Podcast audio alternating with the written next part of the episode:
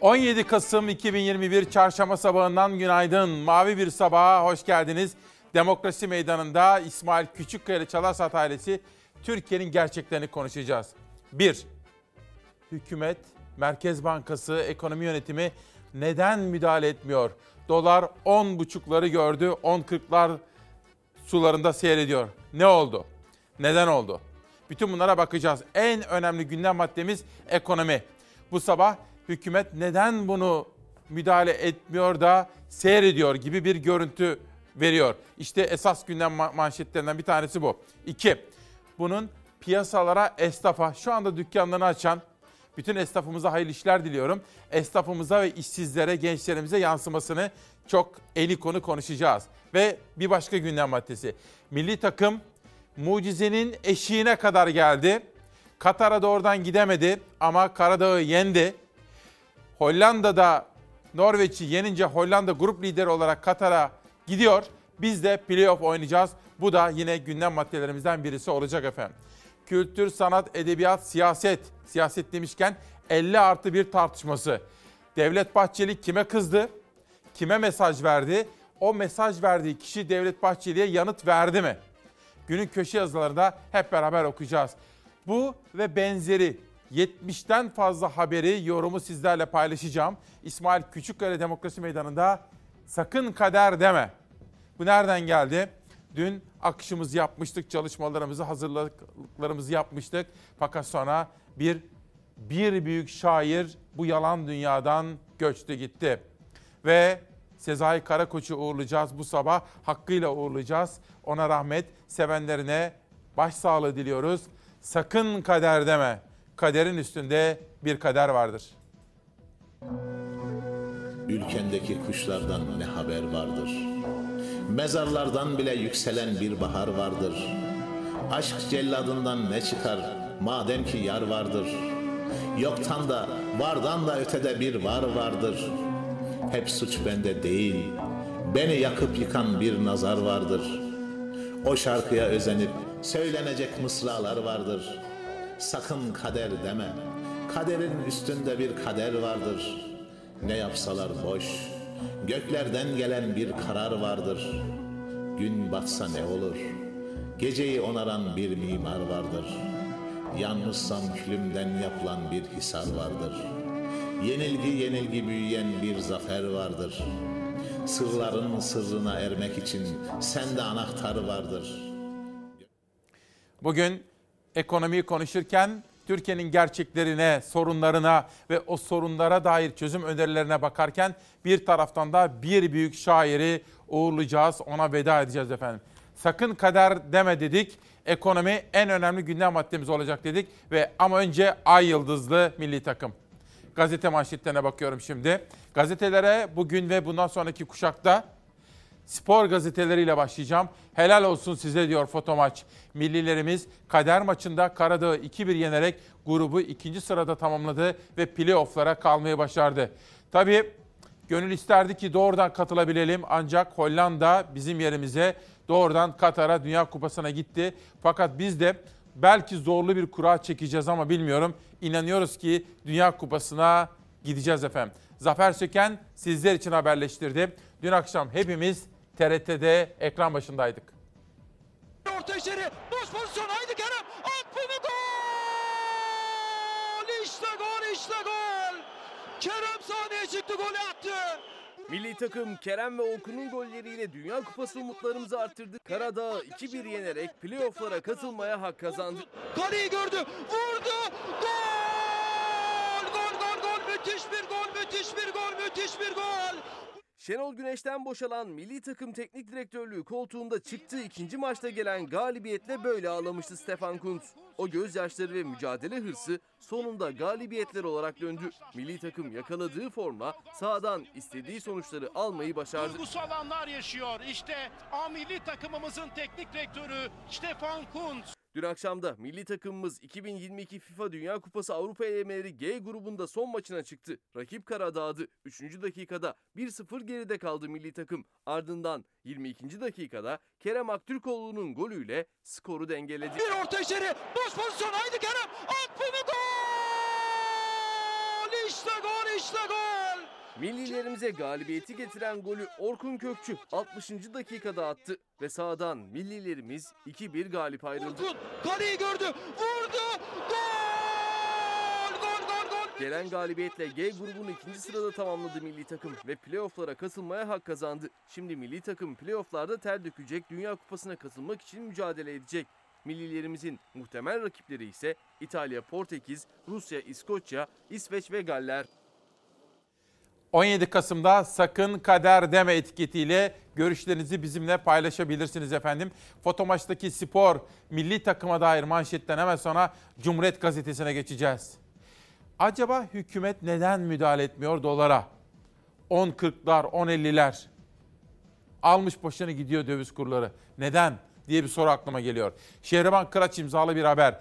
Ekonomi hiç bu kadar sahipsiz kalmamıştı. Döviz ve altın aldı başını gidiyor. Ülke tepe taklak iktidarın ekonomiyi düzeltebileceğine ilişkin en ufak bir umudun kalmaması ve sürecin akışına bırakılması ülkeyi yoksullaşma girdabına soktu. Zamlar ve enflasyonu tetikleyen Türk lirasındaki erime artık saliselere düşerken dolar 10.35, çeyrek altın 1000 liraya aştı. Bakan Elvan enflasyonda arzuladığımız seviyede değiliz dedi. Profesör Doktor Haluk Levent, Türkiye'nin daha önce karşılaşmadığı yıkıcı bir krizle karşı karşıya kalabileceğini söyledi. Levent, sosyal yardımla ayakta kalanların sayısı 17 milyonun üzerinde. Tekrar okuyacağım burayı Türkiye'm. Uyandınız mı?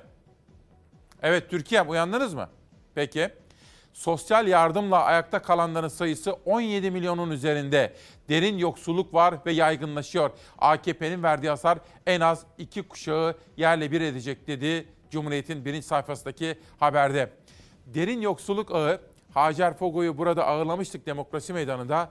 Bir ekmek olmuş iki buçuk lira diyor ve yaşadığı yoksulluk fotoğraflarını, gözlemlerini, diyaloglarını bize anlatıyor. İlerleyen dakikalarda Çalarsat gazetesinde sizlere aktaracağım.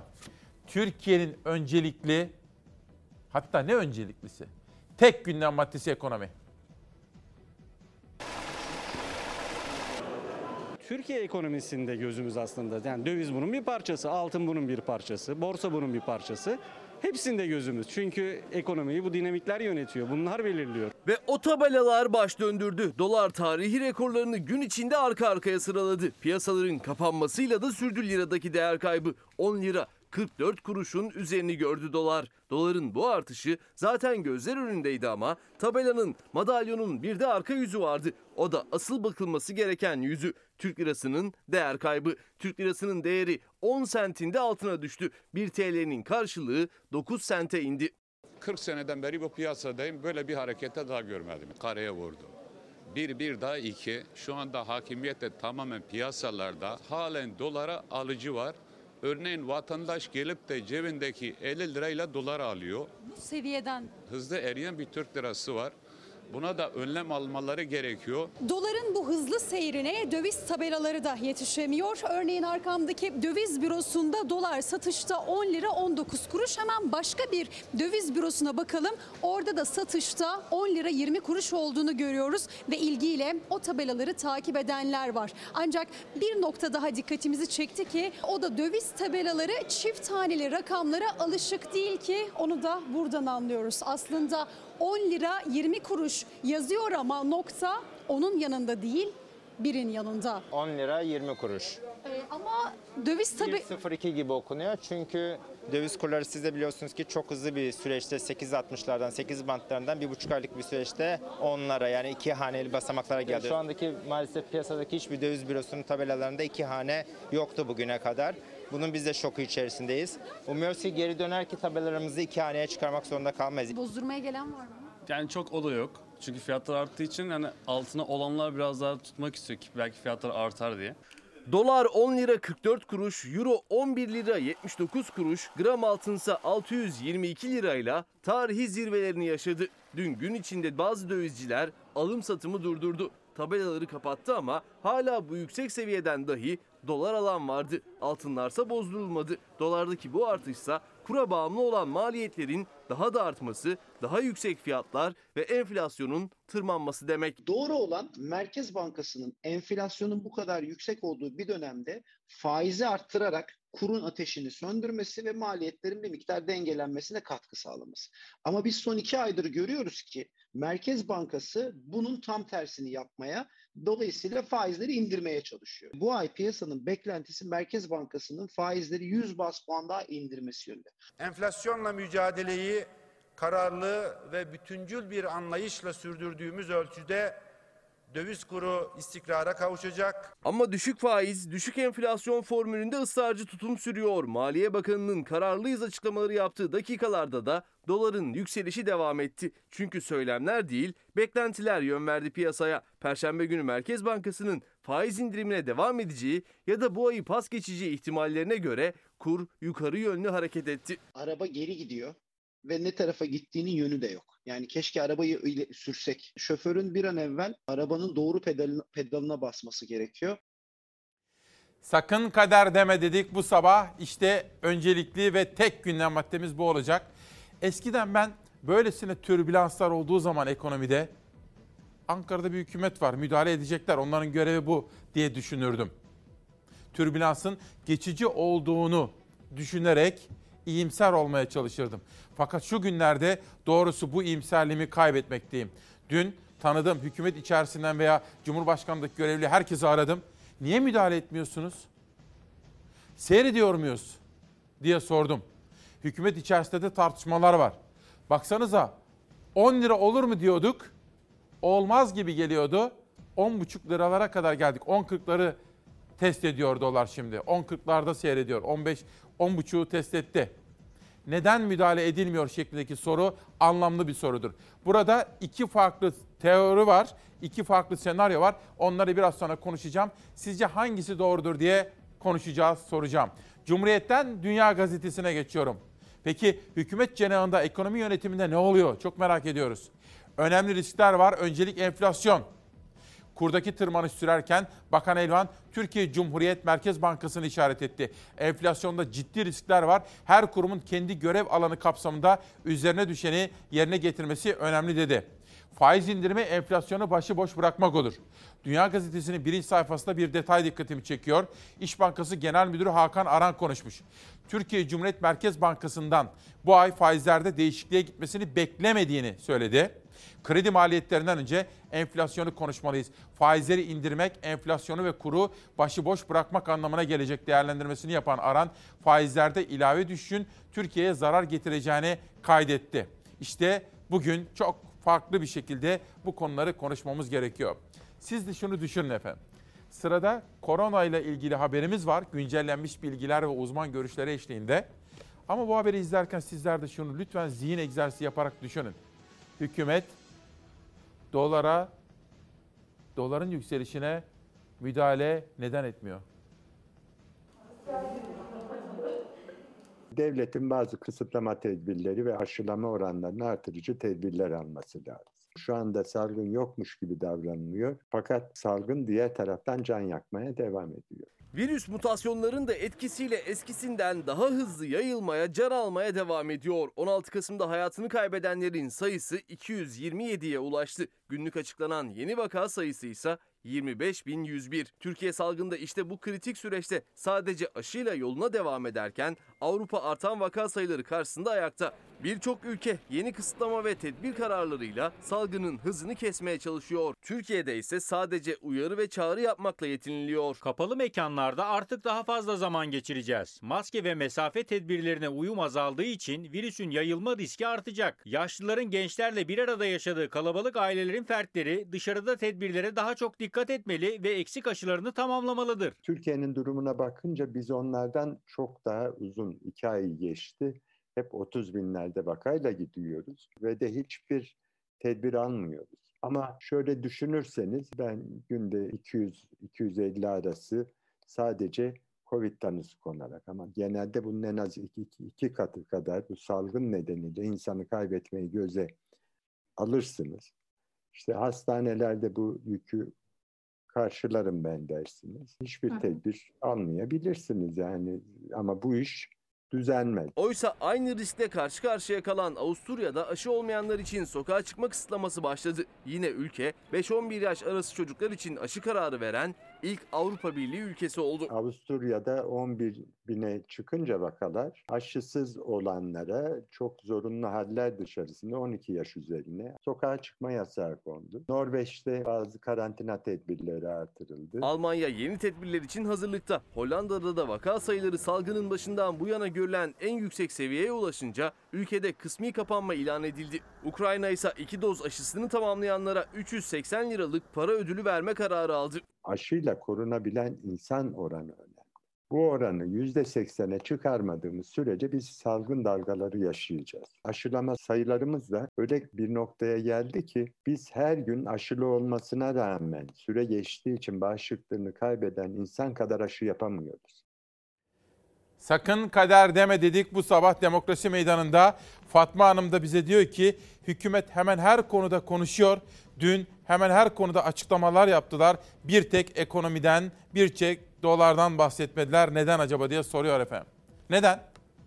Biz kaygı içerisinde gelişmeleri izlerken, hükümetimizin müdahale etmesi gerektiğini düşünürken ve bunu beklerken hükümet dolar konusunda neden konuşmuyor?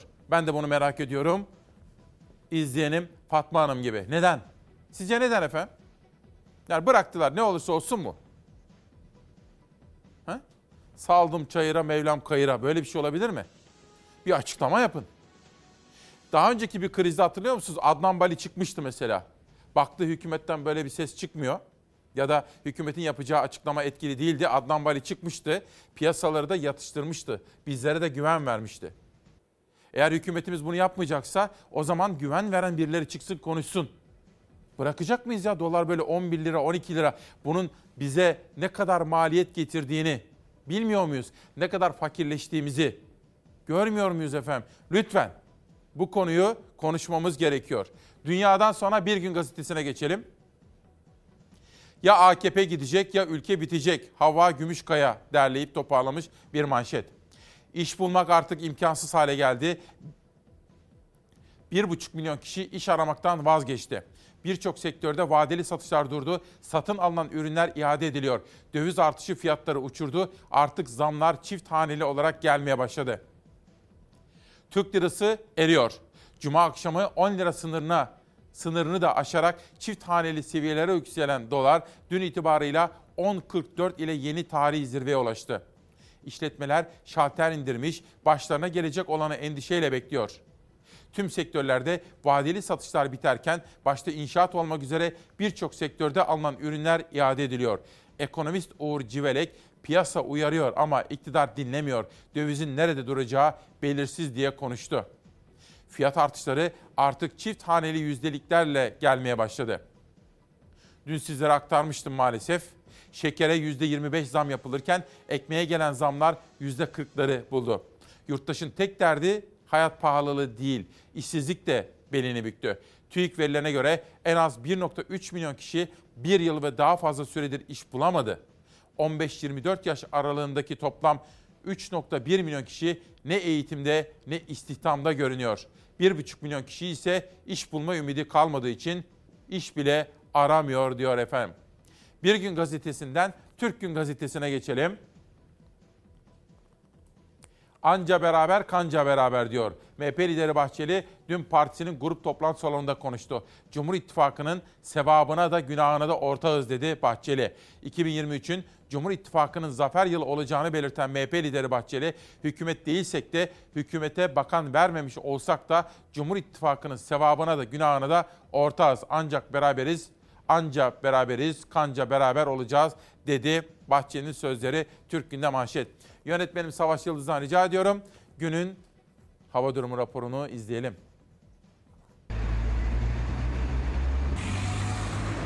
Marmara'da Poyraz, yurt genelinde sis ve pus bekleniyor bugün. Trakya'da hava soğuyor, yurdun genelinde gökyüzünde güneş var ama aldatmasın hava soğuk. Özellikle gece saatlerinde keskin soğumalar devam ediyor. Bugün yurdun hiçbir kesiminde yağış beklentisi yok. Güneşli ama soğuk havanın etkisi sürüyor. Marmara'da Poyraz fırtına şiddetinde olmasa da orta şiddette ve soğuk esmeye devam ediyor. Marmara ve Ege bölgeleriyle Akdeniz kıyıları için sis beklentisi düşük bugün için. Yurdun kalan tüm kesimlerinde ise Karadeniz'in iç kesimleri, iç, doğu ve güneydoğu Anadolu bölgelerinde hava yine sisli ve puslu olacağı benziyor. Öte yandan Balkanlardan sokulan soğuk hava dalgası Trakya'yı etkisi altına alabilir bugün. Sabah saatlerinde Trakya'da buzlanma ve zirai don gözlenebilir. Trakya'ya sokulan soğuk hava İstanbul'da da nispeten havayı soğutuyor bugünden itibaren. Sert esen Poyraz da İstanbul ve Çanakkale çevrelerine soğuk hava taşımayı sürdürüyor. Perşembe günü yurdun iç ve batı kesimlerinde yağmur bulutları gezinmeye başlayabilir. Gün ortasında Batı Akdeniz'de, İç Ege'de yağmur yüklü bulutlar yüksek seviyelerde gezinecek. Eskişehir, Afyonkarahisar, Denizli, Antalya, Konya çevrelerinde yer yer hafif yağmur görülebilir perşembe günü. Perşembe Marmara ve kıyı Ege hariç hemen hemen tüm kesimlerde sis ve pusta bekleniyor. Aynı bölgelerde geceden sabaha buzlanma ve zirai don da görülebilir. Özellikle Orta ve Doğu Anadolu gündüzle gece sıcaklıkları arasındaki fark 15 derecelere vardığı için gece birden soğuyor. Hava sıcaklıkları Doğu Anadolu ile İç Anadolu'nun doğu kesimlerinde dondurucu seviyelere düşüyor gece saatlerinde. Cuma günü ise yağışlar aralıklı olarak Karadeniz bölgesinde etkili olacağı benziyor. Akdeniz'de, İç ve Doğu Anadolu bölgelerinde de bulut geçişleri yer yer hafif yağış bırakabilir. Bugünden bakıldığında Cuma, Karadeniz bölgesi dışında doyurucu bir yağmur ihtimali görülmüyor. Cuma günü yağışlı havayla beraber kuzey bölgelerden başlayarak hava hatrı sayılır ölçüde soğuyacağı benziyor. Sakın kader deme dedik ya. Bakın şu anda Kürecikli İbo. Açın Twitter'ı mesela. Bakın neler yazıyorlar. İhtiyar çocuk. Kimisi diyor ki hani verin şu kardeşinize yetkiyi demişti. Ne oldu? Verdik yetkiyi, oy verdik diyor Kürecikli İbo. Veya ihtiyar çocukluğumuzu bir arkadaşımız ekonomide kitap yazanlar nerede diye soruyorlar. Yiğit Emin Yıldırım yine Twitter'da. Biz fırıncıyız ve daha geçen hafta aldığımız 50 kilogram un 220 lira oldu. Dün akşam pazarlamacı haber verdi 270 lira oldu. Su, tuz, maya, yakıt, diğer bütün maliyetleri saymıyorum bile. Hala ve hala en ucuz ekmek. Ekmeğe yapılan zam mı değil, diğer zamları konuşmalıyız diyor efendim bakın.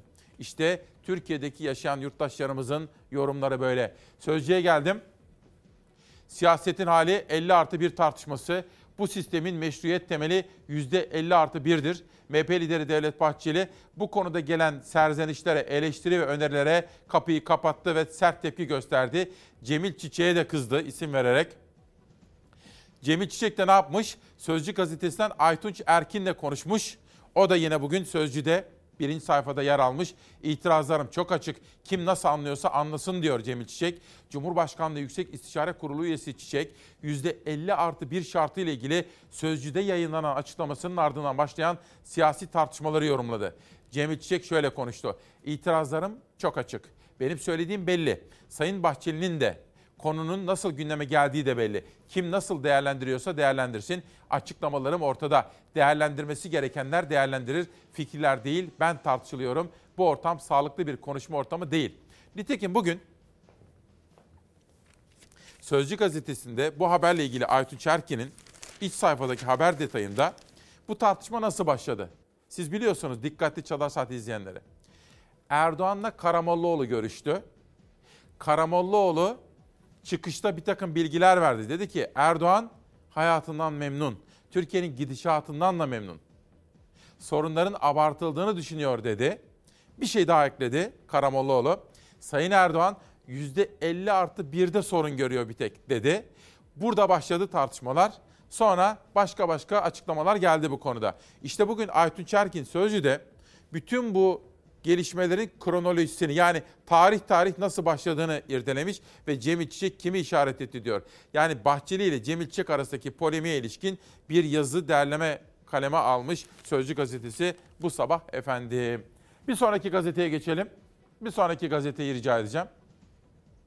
Karar Bahçeli'den 50 artı 1 raconu. Cumhurbaşkanlığı seçiminde barajı işaret eden Erdoğan'ın 50 artı 1'de yanlış karar verdik ifadeleri sonrası başlayan tartışmalarda son noktayı Bahçeli koydu.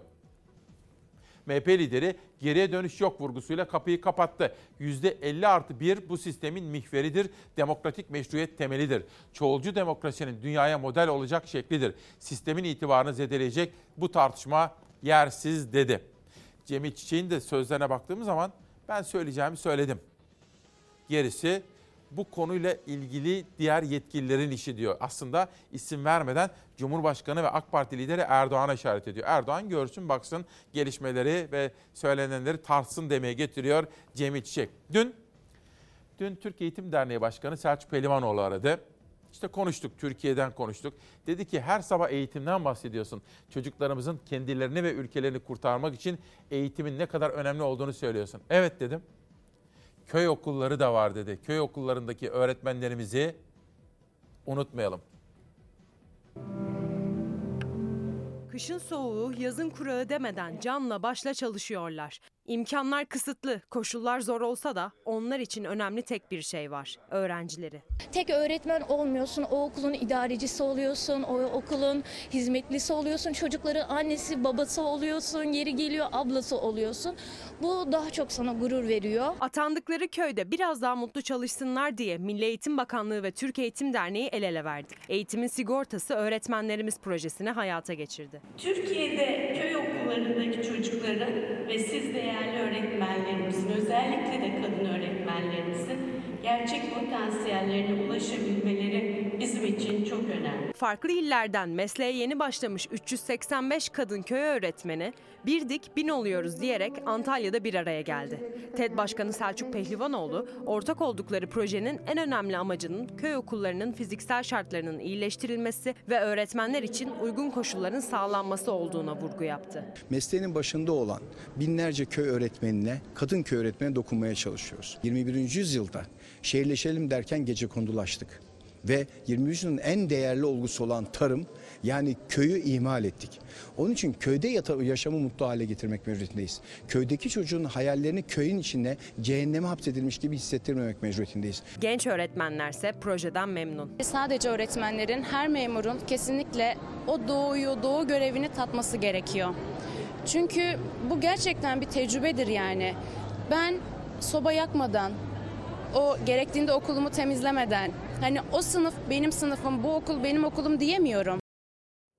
Üzerimizde emeği geçen bütün öğretmenlerimizi sevgiyle, saygıyla bu hayatta olmayanları da rahmetle anıyorum efendim. Cihan Çetin, pandemi artmışken on binlerce mahkum cezaevlerine yeniden toplanıyor.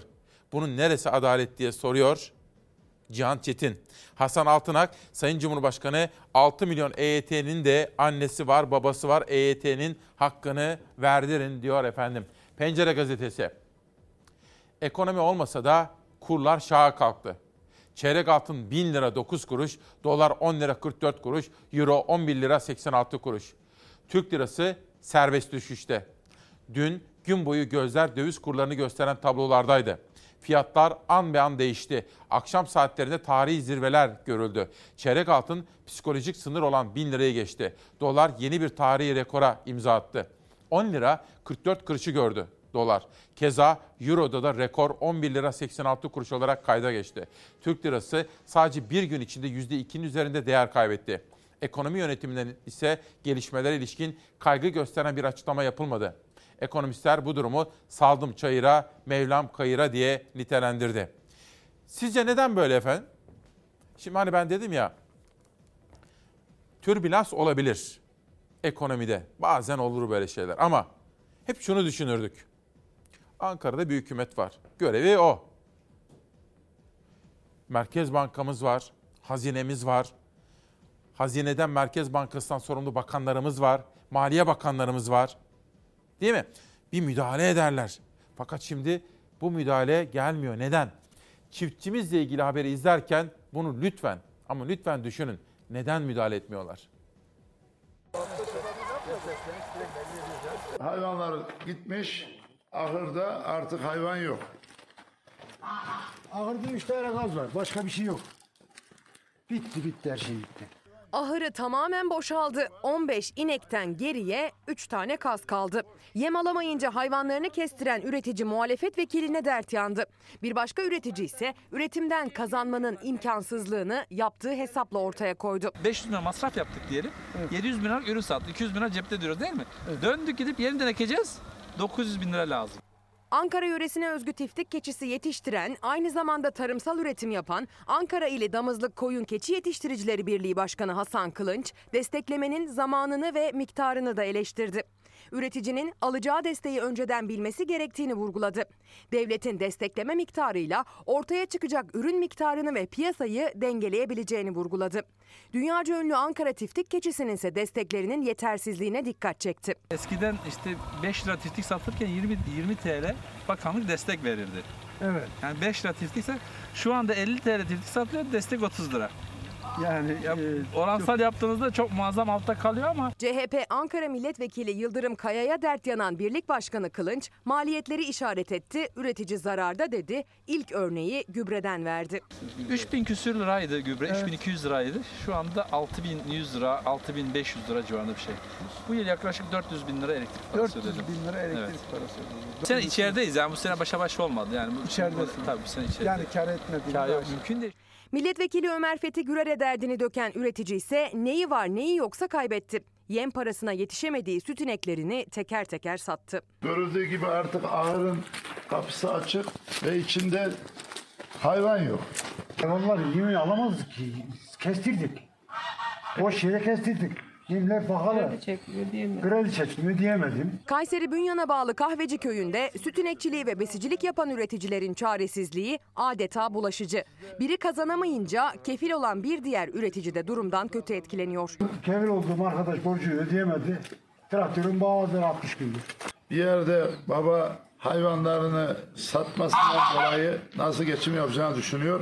Anne üç tane çocuk okuttuk. Onlar işsiz diyor. Okumuş 3 çocuğu işsiz, traktörü bağlı, ahırı boş üretici yakacak tezek bile bulamadığını, köyde yaşamasa aç kalacağını söylüyor. Köyde olmasa diyorsun aç kalacağız. Köyde olmasa aç kalacağız. Kömür alıp yakamıyoruz. Tezek yakıyor onu bulabilsek. Tezek hayvan da gitti. Tezek alacak. Bak kömür alacak maddiyet de kalmadı. Peki hiçbir destek falan alıyor musun? Hiçbir destek almıyorum. Sakın kader deme dedik ya. Bakın İzzet Bey diyor ki çok eskiden bu iktidardan önceki dönemleri hatırlatıyor bana bugünlerde yaşadıklarımız. Allah muhafaza bir daha öyle krizler yaşamayalım. Eskiden de böyleydi. Bakardık dolar ne olmuş, faizler ne olmuş, şu ne olmuş diye. Hükümetimizin bu konuyu ciddiyetle ele almasında, kamuoyunu bilgilendirmesinde, etkili, ikna edici, güvenilir adımlar atmasında büyük fayda görüyorum. Hem kendi siyasi çıkarlar için hem de ülkemizin menfaatleri için. Levent Çakar, sakın kader deme. Bazen verdiğin oylar kaderin olur diyor Levent Çakar. Levent öyle deme. Oy verdik ama köle değiliz. Bugün veririz, yarın vermeyiz. Bugün vermeyiz, yarın veririz. Oy kullanma yetkisi demokratik bir ülkede bizlerde. Getirdiğimiz gibi götürürüz. Veya bugüne kadar getirmediysek getiririz. Beğeniyorsak devam ettiririz. Milli irade dediğin budur. Dünyanın manşetlerine bir bakalım. Önce İngiltere'de bir görüşme. Bakın Boris Johnson Yunan Başbakanı ile görüştü ve Yunan Başbakanı dedi ki British Museum'daki bu eserler bizim. Yunanistan'ın eseri. Onları bize verin dedi. Bu bugün dünyanın konuştuğu haberlerden biri. Hemen altına bir bakın. Washington ve Beijing yani Amerika ile Çin'in başkentleri. Hangi konuda uzlaşmaya varmışlar bakın? Nükleer silahlar konusu var ya, nükleer meseleleri konuşuyorlar ya. Bu konuları konuşmaya devam edelim diye karar vermişler efendim. Bir sonraki gazete Le Monde. Sizlere krizin yaşandığı, insanlık utancının başladığı ilk dakikadan itibaren Belarus'taki yaşananları anlatmaya gayret ediyoruz. İşte bakın biraz daha inelim arkadaşlar fotoğrafı görelim. Evet. Burası Avrupa Birliği'nin utandığı bir sınır, Polonya sınırı. Göçmenler Belarus'a yaptırımları da konuşuyorlar bir taraftan. Göçmenlerin durumu böyle. Avrupa Birliği de diyor ki bu insanlık dramına daha fazla seyirci kalamayız. Belarus-Polonya sınırında mülteci dramı sürüyor. Sınırdaki mülteci sayısı 3200'ü geçti. Donma tehlikesiyle karşı karşıya kalan insanlar hayatlarını kaybederken hükümetlerin karşılıklı suçlamaları sürüyor. Avrupa Birliği'ne geçme umuduyla Belarus'ta kaldıkları kamptan Polonya sınırına ilerlediler. Polonya güçlerinin gazlı müdahalesine maruz kalan mülteciler ormanlık alanlarda yaktıkları ateşle ısınmaya çalışsalar da her geçen gün hipotermi yüzünden hayatını kaybedenlerin sayısı artıyor. Hükümetler sadece birbirini suçlamakla kalırken gönüllüler bugün sayıları 3200'e geçen mülteciler için harekete geçti. Belarus'tan gelen İnsani Yardım Vakfı gıda ve ısınma yardımları için sınıra geldi. 10 kişilik bir kurtarma ekibi de ormanlık alanda donmak üzere olan insanlara müdahale etti. Rusya Devlet Başkanı Putin, göçmen krizi Avrupa Birliği'nin Orta Doğu politikaları yüzünden başladı dedi. Belarus'la birlikte mültecileri göçe zorladığı iddialarını sert bir dille yalanladı. Ancak Avrupa Birliği ülkelerinin çoğu Belarus'la birlikte Rusya'yı suçluyor. İngiltere Savunma Bakanı Ben Wallace Avrupa'nın doğusunda soğuk rüzgarlar estiğine değindi. Rusya'nın Belarus'a destek vererek göçmen krizini bilerek çıkardığını ifade etti. Bakan Wallace Batı'nın sadece Belarus'a değil Rusya'ya da yaptırımlarının olacağı sinyalini verdi. Putin yaptırımlar devreye girerse Belarus'la omuz omuza veririz diyerek Belarus Devlet Başkanı Lukashenko'ya desteğini bir kez daha gösterdi. Dünyadan çok farklı manşetleri sizlerle konuşacağız bu sabah. Bakın kendisi de bir şair. Bir şair kadın Biran Keskin özenle inşa ettiği yalnızlığını, şiirini ve elindeki bin poşetini hep hatırlayacağım. Allah rahmet eylesin diyor. Ömer Çelik, Devlet Bahçeli, 7'den 70'e herkes bir büyük şairi bugün uğurluyor efendim. Biz de İsmail Küçükkaya ile Çalarsat ailesi olarak o büyük şairi son yolculuğuna hak ettiği şekilde uğurlamaya çalışacağız. Dün yerel gazeteleri okurken sizlere demiştim ki bunu önemsiyorum. Şiddette topuklu şalvarlı tepki. Kazım Yörükçe'nin haberi. Arkadaşlarımdan rica etmiştim. Görüntüleri de buldular ve sizler için haberleştirdiler. Aydın'da çeşitli mesleklere mensup kadınlar düzenlenen futbol turnuvasında şalvar ve topuklu ayakkabılarla sahaya çıkarak kadına yönelik şiddete dikkat çekti. İşte farkındalık budur. Biz de aynen bunu söylüyoruz. İşte farkındalık budur Aydın. Topuklu da giyeriz, şalvar da. Topuklu ve şalvar giymemizin amacı bu projede kadınların ne kadar güçlü olduğunu anlatmaktı. Kramponsuz, formasız, antrenmansız, şalvar ve topuklu ayakkabıyla çıktılar sahaya. Kadının her koşulda her şeyi başarabileceğine dikkat çektiler. Birleşen Kadınlar Turnuvası kadına şiddete dikkat çekmek için düzenlendi. Dört takımdan oluşuyordu, onar kişilikti. Ee, şu anda final maçındayız. Kadının her yerde olabileceğini göstermek de e, amacımız. Kadının şiddetine hayır diyoruz bütün kadın olarak. Bu işlenen cinayetler olsun, kadınlara darp edilmesi olsun bunlara dur demek istiyoruz. Küçücük de olsa bir farkındalık yaratmak istedik. Aydın'da özel bir futbol turnuvası düzenlendi. Düzenlenen turnuvada asıl amaç kadına yönelik şiddete, cinayetlere ve fırsat eşitsizliğine dikkat çekmekti.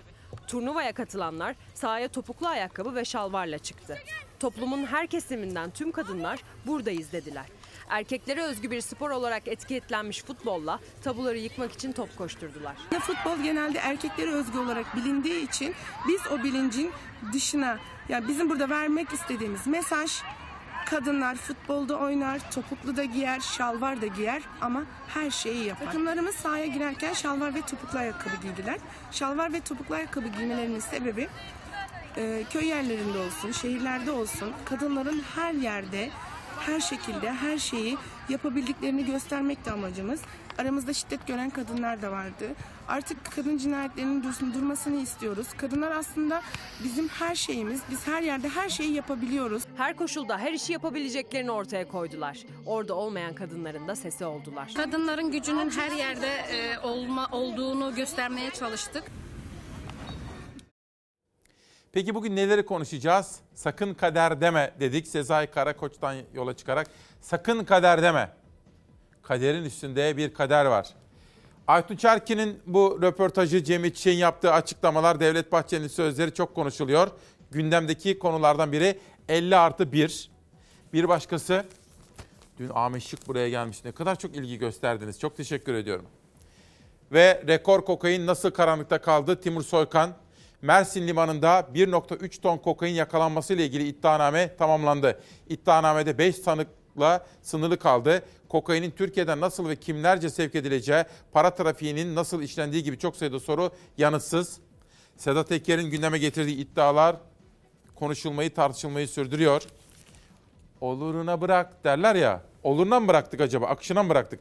Deniz Yıldırım hem ekonomide hem salgınla mücadelede gereken etkili önlemler alınıyor mu?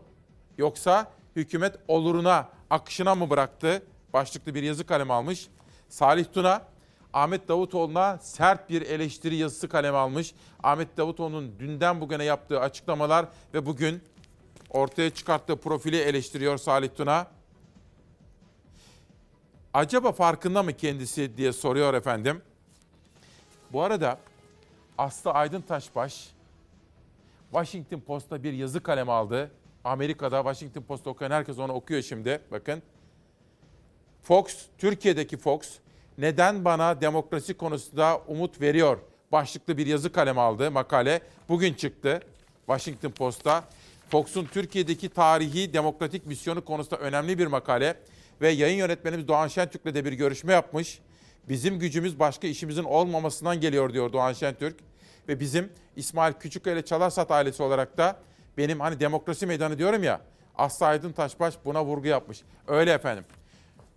Bu zorlu dönemde Fox'un Türkiye'de üstlenmiş olduğu tarihsel demokrasi misyonu hiçbir zaman bence unutulmayacak. 17 Kasım çarşamba sabahından günaydın. Mavi bir gelecek için öyle bir hayalle yola çıktık ve ekonomiyi konuşacağız. Bugün hükümet müdahale etmiyor mu? Oluruna mı bıraktı? Akışına mı bıraktı? Esas gündem maddemiz dolar. Dolar 10.40, 10.50 oralarda seyrediyor. Neden diye soruyoruz. Sakın kader deme. Kaderin üstünde bir kader var dedik efendim. Ve Sezai Karakoç'u son yolculuğuna uğurlayacağız. O konudaki haber, hazırlık dosyalarımız var. Onları da sizlere aktaracağım. Ama önce, önce ekonomi. Gittiğim bazı toptancılarda hiç açılmamış paletler olduğu halde şekerimiz yok diyorlar. Gözümle gördüm. Perakende şeker satan gözüyle gördüğü şekeri toptancıdan satın alamadığını söyledi. Üretiminin olmazsa olmazı şeker olan tatlıcılar zam öncesinde Türk Şeker'e bağlı fabrikanın haftalık kota koyduğunu dile getirdi. Şekere beklenen zam %25 olarak geldi. Zam öncesinde koyulan kotalar, boşalan raflar akıllara şeker stoklandı mı sorusunu getirdi. Şu anda e, şeker fabrikasının koyduğu kota 10 torbaya düşürüldü. Ben tatlı tüketicisi olduğum için bu 10 torbayı 2 günde tüketiyorum. Geriye kalan 5 günde mağdur duruma düştüm. Şekere %50 zam yapılacağı konusunda iddialar var. Bu nedenle şeker fabrikalarında stoklama var mı yok mu? %50 değil ama %25 zam geldi Türk Şeker'in ürettiği şekere. CHP İstanbul Milletvekili Sezgin Tanrıkulu bakanlığa stok var mı yok mu diye sorduğunda sadece beklenti olan zam %25 olarak uygulanınca şekerin fabrika çıkış fiyatı 5 lira 30 kuruşa yükseldi. 50 kilogramlık çuvalın fabrika satış fiyatı 212 liradan 265 lira 28 kuruşa çıktı. Tüketici fiyatı ise toz şekerde 5 lira 85 kuruşla 8 lira 75 kuruş arasında gerçekleşiyor. Tanrıkulu zammın devamının gelebileceğini vurguladı. Ve özellikle de küçük esnaf şeker temininde büyük zorluklar yaşıyor. Son haftalarda da biliyorsunuz bir şeker sıkıntısı duyar olduk. Son 19-20 yıla bakın böyle bir şey yoktu. Ama yokluk dönemi, kıtlık dönemi tekrar başlıyor. Deva Partisi Genel Başkanı Ali Babacan Ankara'da partisinin il başkanları toplantısında kıtlık dönemi yeniden başlayabilir uyarısı yaptı. Saadet Partisi lideri Temel Karamollaoğlu ise tepkisini sosyal medyadan gösterdi. Nokta noktaya zam geldi cümlesindeki noktalı yer her gün bir başka hatta birkaç ürünle dolduruluyor. Şimdi de şekere %25 zam haberi artık market çalışanları da insanımız da bu zam yağmuru karşısında ne yapacağını şaşırdı. Karamollaoğlu, şeker fabrikalarının özelleştirilmesine karşı çıkışımız bugün daha iyi anlaşılıyor zannediyorum dedi paylaşımında. Yapılan değişiklikler, şeker fiyatlarındaki yükseliş, Türkiye şeker fabrikalarının satış yapmaması ve özelleştirilen fabrikaların satış fiyatlarını artırmasından kaynaklanmaktadır diye bir mesaj geldi. Yani Toptancınızdan geldi bu. evet benim iş yaptığım toptancıdan geldi bu mesaj. Özelleştirilen fabrikalar zam yaptı. Türk Şeker bünyesinde kalan fabrikalarsa ya satış yapmadı ya da kota koydu zam öncesinde. Elazığ'daki şeker fabrikasının koyduğu kota tatlıcı esnafını isyan ettirdi. 10 çuval şeker bize kota koymuşlar. 10 çuval şeker zaten bize başlı başına yetersiz. Yetmiyor, işimizi de görmüyor. Ee, yani bu kotanın yükselmesini biz talep ediyoruz. Şekere beklenen zammın gelmesiyle kota yükselecek mi? Perakende satanlar raflarına koyacak şeker bulmakta yine zorlanacak mı? Zaman gösterecek. Anlaşılan bu iktidar şeker kuyruğu günlerini bilmeyen Y ve Z kuşağına da o günleri yaşatacak bu gidişle. Eğer akıllarını başlarına almazlarsa, yanlışlardan dönmezlerse bu ülke o 1980'lerin 90'ların kötü günlerine maalesef döner. Bakınız Önder Bey diyor ki tarım yok, hayvancılık yok. Ne oldu diye soruyor.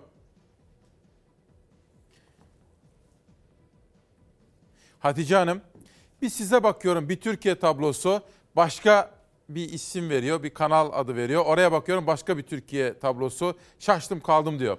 Hatice Hanım, önce teşekkür ederim. Fakat bizim sunduğumuz Türkiye tablosu mu gerçek yoksa diğerleri mi? Siz karar vereceksiniz. Siz ne yaşıyorsunuz? Ona bakın. Yani sizin yaşantınızı, dertlerinizi, umudunuzu, hayallerinizi yansıtabiliyor muyuz? Eğer bizim bunlar doğru değilse mesela şekeri gittiniz aldınız, doğalgazınız güzel, faturalar ödenebiliyorsa. Ha bu arada Mansur Yavaş verdiği sözü tuttu. Dün Ankara'da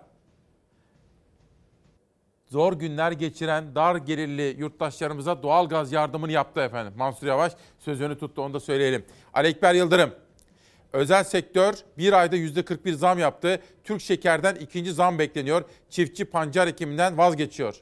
Bakın tarım yazarı. Çiftçi küstü. Neden? Çiftçi neden küser? E çünkü ürettiğiyle maliyetlerini karşılayamıyor. Para alamıyor da ondan. Bu arada Ebu Bekir Şahin'den bir tweet gördüm. Radyo ve Televizyon Üst Kurulu. Kurulduğu günden beri üst kurulumuza hizmet eden arkadaşımız Binali Bayar vefat etti diyor.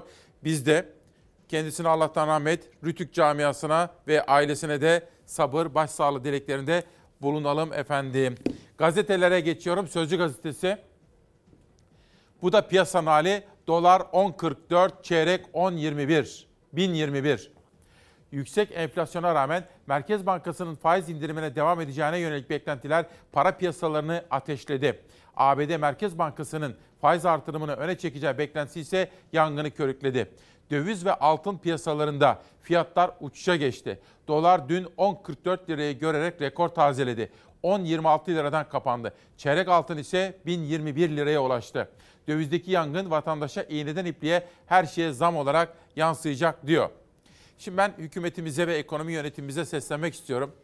Eğer şöyle düşünüyorsanız, ya bizim vatandaşımızın dolarla işi ne canım? Maaşını da dolarla almıyor. Dolarla da borçlanmamış olması lazım. Bırakalım. Dolardan bize ne? Dolar bizim vatandaşımız çok etkilemez, ilgilendirmez diye düşünüyorlarsa bence yanlış yapıyorlar. Bir tavsiyede bulunacağım bir gazeteci olarak ve 50 yaşına doğru giden bir Türkiye Cumhuriyeti yurttaşı olarak 30 yıllık bir gazeteci olarak onlara iyi niyetle bir tavsiyede bulunacağım. Eğer böyle düşünüyorsanız yanlış yoldasınız.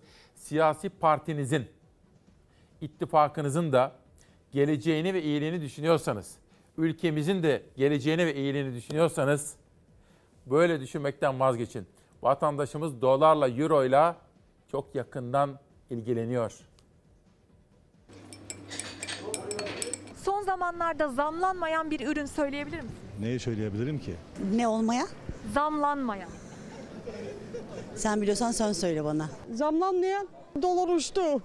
Zam, zamlanmayan ne var ki? Fiyatların en yakın takipçisi tüketici. Zamlanmayan tek bir ürün bile yok diyor. Tabii bir tek maaşı dışında. Her bir harcama kaleminde neredeyse her gün görülen zamların devamı geldi. %25'lik şeker zammının yanı sıra LPG'ye yapılan 25 kuruşluk zamla başladı yeni gün. Vallahi şaşırıyoruz. Şok oluyoruz. Bizim her şeyimiz dolarla, euro ile efendim. Yani eski Maliye Bakanımız siz dolarla mı maaş alıyorsunuz diyor ama değil aslında. Bizim her şeyimiz dolarla. Çünkü her şey yurt dışından geliyor. Pirinç Arjantin'den geliyor, mercimek Fransa'dan geliyor. Ya bir tane yerli ürün yok. Üretim bitti yani Türkiye'de. İnanamıyoruz yani rakamlara. Doların rekor üzerine rekor kıran artışı iğneden ipliğe her ürüne zam olarak yansımaya devam ediyor. Son olarak piyasada bir haftadır bulunmayan şeker de zamlandı. Artan maliyetler karşısında özel fabrikaların şekere uyguladığı yüksek zammın ardından kamu fabrikası olan Türk Şeker'de %25 zam kararı aldı. Kristal şekerin kilogram fiyatı 5 lira 30 kuruşa çıkarıldı. Şimdi şekere zam, tatlı filan alamayacağız. Tencere kaynamayınca ağzımızın tadı kalır mı? Tüketicinin ağzının tadını kaçıran kaçamadığı zam yağmuru sadece Ekim ayının 10 gününde 16 zam haberi aldı. Başta akaryakıt olmak üzere birçok alanda zam üstüne zam yapıldı. Liste uzayıp gidiyor. TÜİK'in enflasyonu %20 ama zamların yükü enflasyondan çok daha ağır tüketiciye. Süper bir liste. Ne diyeyim yani ya.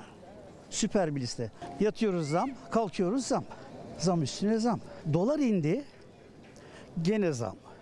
Dolar yükseliyor, gene zam. Ekim ayında süren zam yağmuru Kasım ayında da devam ediyor. Çünkü dolar yerinde durmuyor, yükseliyor. 1 Kasım sabahına LPG'ye yapılan 49 kuruşluk zamla uyanmıştı Türkiye. 7 Kasım tarihinde yeni bir zam haberi daha aldı. Ve 11 Kasım'dan itibaren İstanbullu sofrasına koyduğu ekmeğe artık daha fazla ödemeye başladı. Ve bugün şeker %25 zamlandı. LPG'ye yapılan 49 kuruşluk zammın üzerine LPG 25 kuruş zamlandı. Gaz bulduk diye müjde veriliyor ama daha da fiyatlar artıyor. Bu son iki ayda LPG'ye yapılan dördüncü zam ve son gelen 25 kuruşluk zammın ardından İstanbul'da artık LPG'nin litresi 6 lira 21 kuruştan satılıyor. Gözünüz orada. Orada tabii ki orada.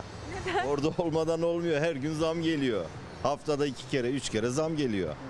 O yüzden gözümüz hep orada. Ekranda rakamları gördükçe Kalbimiz atıp atıp duruyor. Bir de millete diyorlar ki şey e, çocuk yapın. Ya çocuğu yapmak o kadar kolay mı? O çocuğa geleceği nasıl sağlayacaksın? Aç sefil salya sümük mü gezecek o çocuk? Şimdi Hatice Hanım bana bir mesaj daha atmış. İşte Türkiye'nin tablosu bu. Yani biz bu insanları para verip konuşturmuyoruz ya da Patagonya'dan getirmiyoruz. Bunlar sizsiniz. Yani halkımız. Gazetecinin görevi çarşıya çıkmak, pazara inmek, fabrikalara, atölyelere gitmektir efendim. İşte bizim muhabirlerimiz bunu yapmaya çalışıyorlar. Bu arada geçtiğimiz günlerde Ankara'daki bir meseleden bahsetmiştim.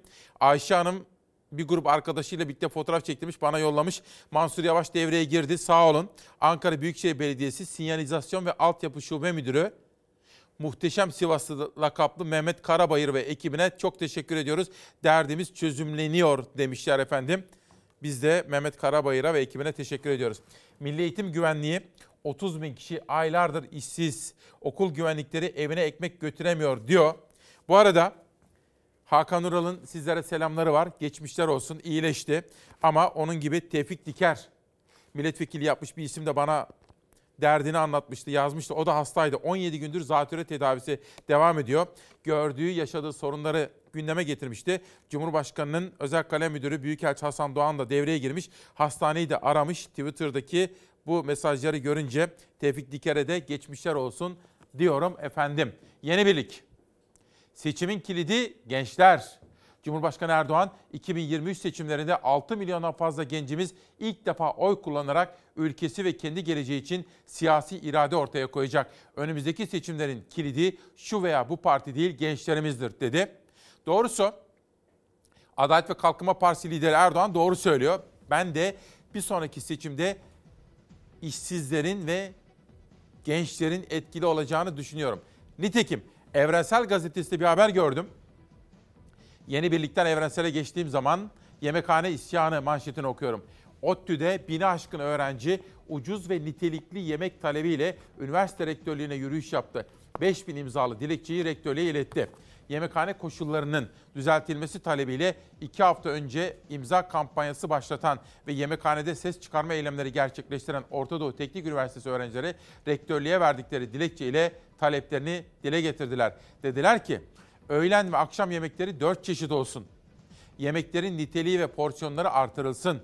Yemekhane personelinin sayısı artırılsın. Yemekler ve kahvaltı hafta sonu dahil verilsin demişler.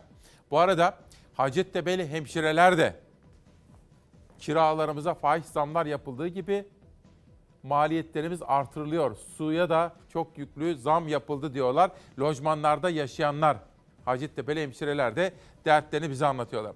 Efendim biz, biz Çalar Saat ailesi olarak yaz saati, kış saati uygulamasına dönülmesini talep ediyoruz. Bunun tasarrufa yardımcı olmadığını biliyoruz şu andaki sistemin. Üstelik Avrupa ile Amerika ile aramızdaki saat farkı iyiden iyiye açıldı. İhracatçı da rahatsız. Sesini duyuramıyorlar ama rahatsızlar. Biz de demiştik ki Mansur Yavaş, Ekrem İmamoğlu, Tunç Soyer, Vahap Seçer, Zeydan Karalar sizler de kampanya yapın. Hepiniz Fatma Şahin ve Ekrem İmamoğlu bir ses verdi. Bir an önce sabit saat uygulamasından vazgeçilmeli. Yaz kış saatine geçilmeli. Hiçbir tasarrufa yol açmadığı gibi vatandaşların güne karanlıkta başlamalarına, çocukların okula karanlıkta gitmesine, milli maçları izlemek için bile gece yarılarına kadar beklemek gerekiyor. Gerçekten de mesela dün ben TRT'de o maçı izledim. Normalde benim 9.30'da yatmam lazım sabah 4.30'da kalkmak için. Fakat dedim ki milli takım heyecanı, o heyecanı yaşayayım. Saat 10.45. Saatler ayarlanmadığı için böyle. Yoksa 10.45'e maç koymazlar gece yarısı Ekrem İmamoğlu'nun dediği gibi. Efendim burada Ekrem İmamoğlu'nun söylediğine, söylediklerinin altına imza atarım. Bir an önce sabit saat uygulamasından vazgeçilmeli. Yaz kış saatine geçilmeli. Öğrenciler için, gerçekten çocuklar için Türkiye'nin pek çok bölgesinde sabahın karanlığında evden çıkmak zorunda kalıyorlar Evet. ki okula başlamak için. Daha gün doğmamış. Öyle. Kalıcı yaz saati uygulaması sürüyor. Muhalefetten düzenlemeye tepki ve yaz kış saatine dönüş çağrıları geliyor. Anneler, babalar endişeli. Karanlık günlerin bir an önce bitmesini çaresizce bekliyor. 2016 yılının Mart ayında dönemin Enerji Bakanı Berat Albayrak'ın kararıyla Türkiye'de yaz saati uygulaması kalıcı hale geldi. Aradan geçen 5 yıldan fazla sürede de o karardan vazgeçilmedi. Damadın Enerji Bakanlığı'nda ortaya konan yaz saatini kalıcı hale getirerek bu eziyette ısrar eden iktidar yandaşlarını zengin ederken çocuklarımızın gözleri çapaklı, kaygıyla karanlıkta okula gönderilmesine göz yumuyor. Kalıcı yaz saati uygulaması devam ettiği için Kasım ayı başında saatler 1 saat geri alınmadı. Bu yüzden öğrenciler karanlıkta okul yoluna koyuluyor, çalışanlar daha gün aydınlanmadan işe gitmek için evlerinden çıkıyor. Kalıcı saat uygulamasına bir tepki de İstanbul Büyükşehir Belediye Başkanı Ekrem İmamoğlu'ndan geldi. Hiçbir tasarrufa yol açmadığı gibi vatandaşların güne karanlıkta başlamalarına, çocukların okula karanlıkta gitmesine, milli maçları izlemek için bile gece yarılarına kadar beklemek gerekiyor. Şimdi diyorlar ki enerji tasarrufu. Ya kusura bakmasınlar da yani akşamleyin yakılan elektrik paralı da sabah erken saatte ışıklar yandığı zaman bedava mı? Yani sabah elektrik bedava olsa anlarız. Hani sabahleyin odanın ışığını yaktığımızda bedava akşam para öyle değil ki. Sabah da yaksan para, akşam da yaksan para. Damat Bakan'ın ısrarıyla yürürlüğe giren kalıcı yaz saati uygulaması nedeniyle eğitimde ve iş yaşamında verimlilik düşüyor, faturalar her ay artıyor, trafik kazaları artıyor, depresyon artıyor. Muhalefet bir an önce yaz kış saati uygulamasına geri dönülmesini istiyor. Türkiye e, özellikle finans merkezleriyle yakın olması gereken bir ülke.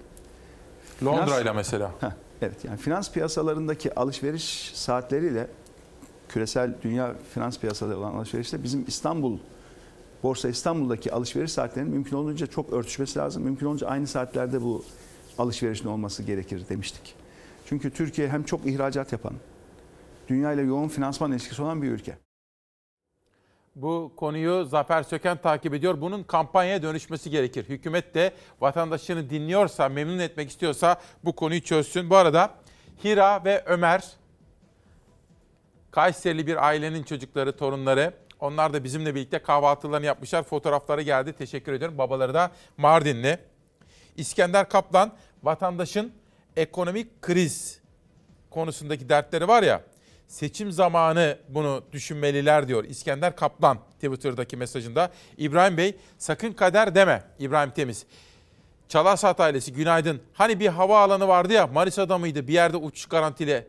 Onun akıbetini merak ettim diyor. Hayır Manisa'da değildi İbrahim Temiz. O Uşak'taydı ve Kütahya'daki Zafer Havaalanı'ydı. Sizin söylediğiniz teleferik de neredeydi Savaş?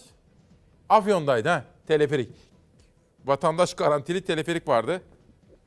Efendim ve mesajları okumaya devam edeceğim. Cumhuriyet. Bu arada bir arkadaşım da konuğumu sormuş. Efendim bir şey söyleyeceğim. Konuğum çok ilginç. Onun duruşundan, söyleminden çok etkileneceksiniz. ilk defa televizyonlara çıktığını zannediyorum. Yani başka yerlere çıkmış olabilir zaman zaman. Çok nadiren çıkar. Ben 1989-90'dan tanıyorum onu. Ve şimdi bir tercihte bulunmuş birinin yanında, bir politikacının yanında çok şaşılacak şey. Neden? Orada ne işin var, ne yapıyorsun diye soracağım. Sizlerle de tanıştıracağım biraz sonra. Çok çarpıcı bir konuk olacak. Bayrak sorgusu. Korgan Kaymakamına CHP'den Türk bayrağı aldın mı sorusu. Atatürk ve Cumhuriyet vurgulu 29 Ekim konuşması nedeniyle görevden alındığı öne sürülen Korgan Kaymakamı Akbulut'a hakkında başlatılan soruşturmada ilginç sorular yöneltildi. Akbulut'a alkollü müydünüz? Ve CHP ilçe başkanından Türk bayrağı aldınız mı gibi sorular soruldu. Akbulut ise verdiği 19 sayfalık savunmada Cumhuriyet Bayramı'nı en yüksek coşkuyla ve katılımla kutlamak, Atatürk ilke ve inkılaplarını, Cumhuriyet'in niteliklerini gözeterek etkinlikler düzenlemek ve coşku hissiyatını artırmayı görevim bilerek bu bilinçle hareket ettim dedi. Valla ben muhalefet partileri yerine olsam mesela siyaset yapsam, hani ben gazetecilikten çok memnunum, siyasete de hiçbir zaman girmeyeceğim de. Ama mesela ben siyasetçi olsam bu kaymakamla konuşurdum. Ya çünkü bayramda öyle bir coşku vermeye çalıştı ki herkes memnun. Fakat birileri rahatsız oldu ve kaymakamı gencecik yaşta pırıl pırıl bir kaymakamı görevden aldılar. Başkaca bir sebep var mı bilmiyorum. Varsa bize açıklasınlar da öğrenelim diyorum. Ama birilerinin bu kaymakama gidip konuşması bence gerekiyor. Neymiş, derdi neymiş, ne olmuş diye de konuşmak gerekiyor. Bir izleyelim. İbrahim Temiz diyordu ya Manisa. Madem Manisa'dan haber istedi, e gidelim Manisa'ya.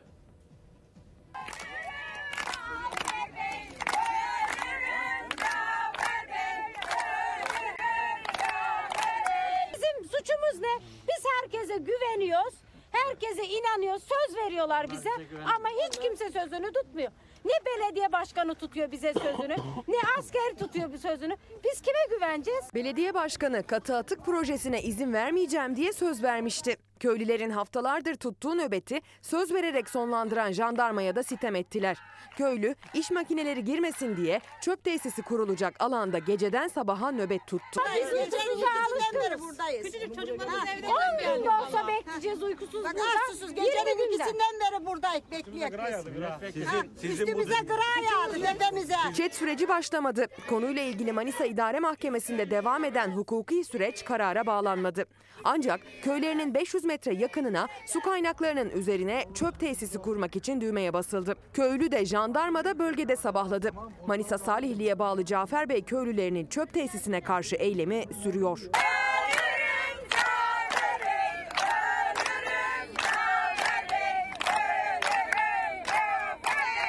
Süreç 2018'de başlamıştı. O zaman da Cafer Bey'in sakinleri köyümüze çöp transfer tesisi istemiyoruz diyerek tepki vermiş, süreci durdurmuştu. Çocukların sağlığı bozuluyor, insanların sağlığı bozuluyor. Bizim sesimizi duyun. Bir tek siz değil, Büyükşehir Belediye Başkanı duysun, o gelsin buraya. Sahilinin çöp transfer istasyonuna ihtiyacı olabilir ama yeri burası değil. Burası değil. Yeri Aynen, burası. aynen. Tarım arazilerin Aynen, göbeğinde, burası değil. üzüm bağlarının göbeğinde bu çöp transfer istasyonu kurulmaz. Yani CHP'li Manisa Milletvekili Bekir Başevirgen'in ziyaret ettiği nöbetteki köylüler iş makinelerinin köylerine girmesine izin vermemekte kararlı.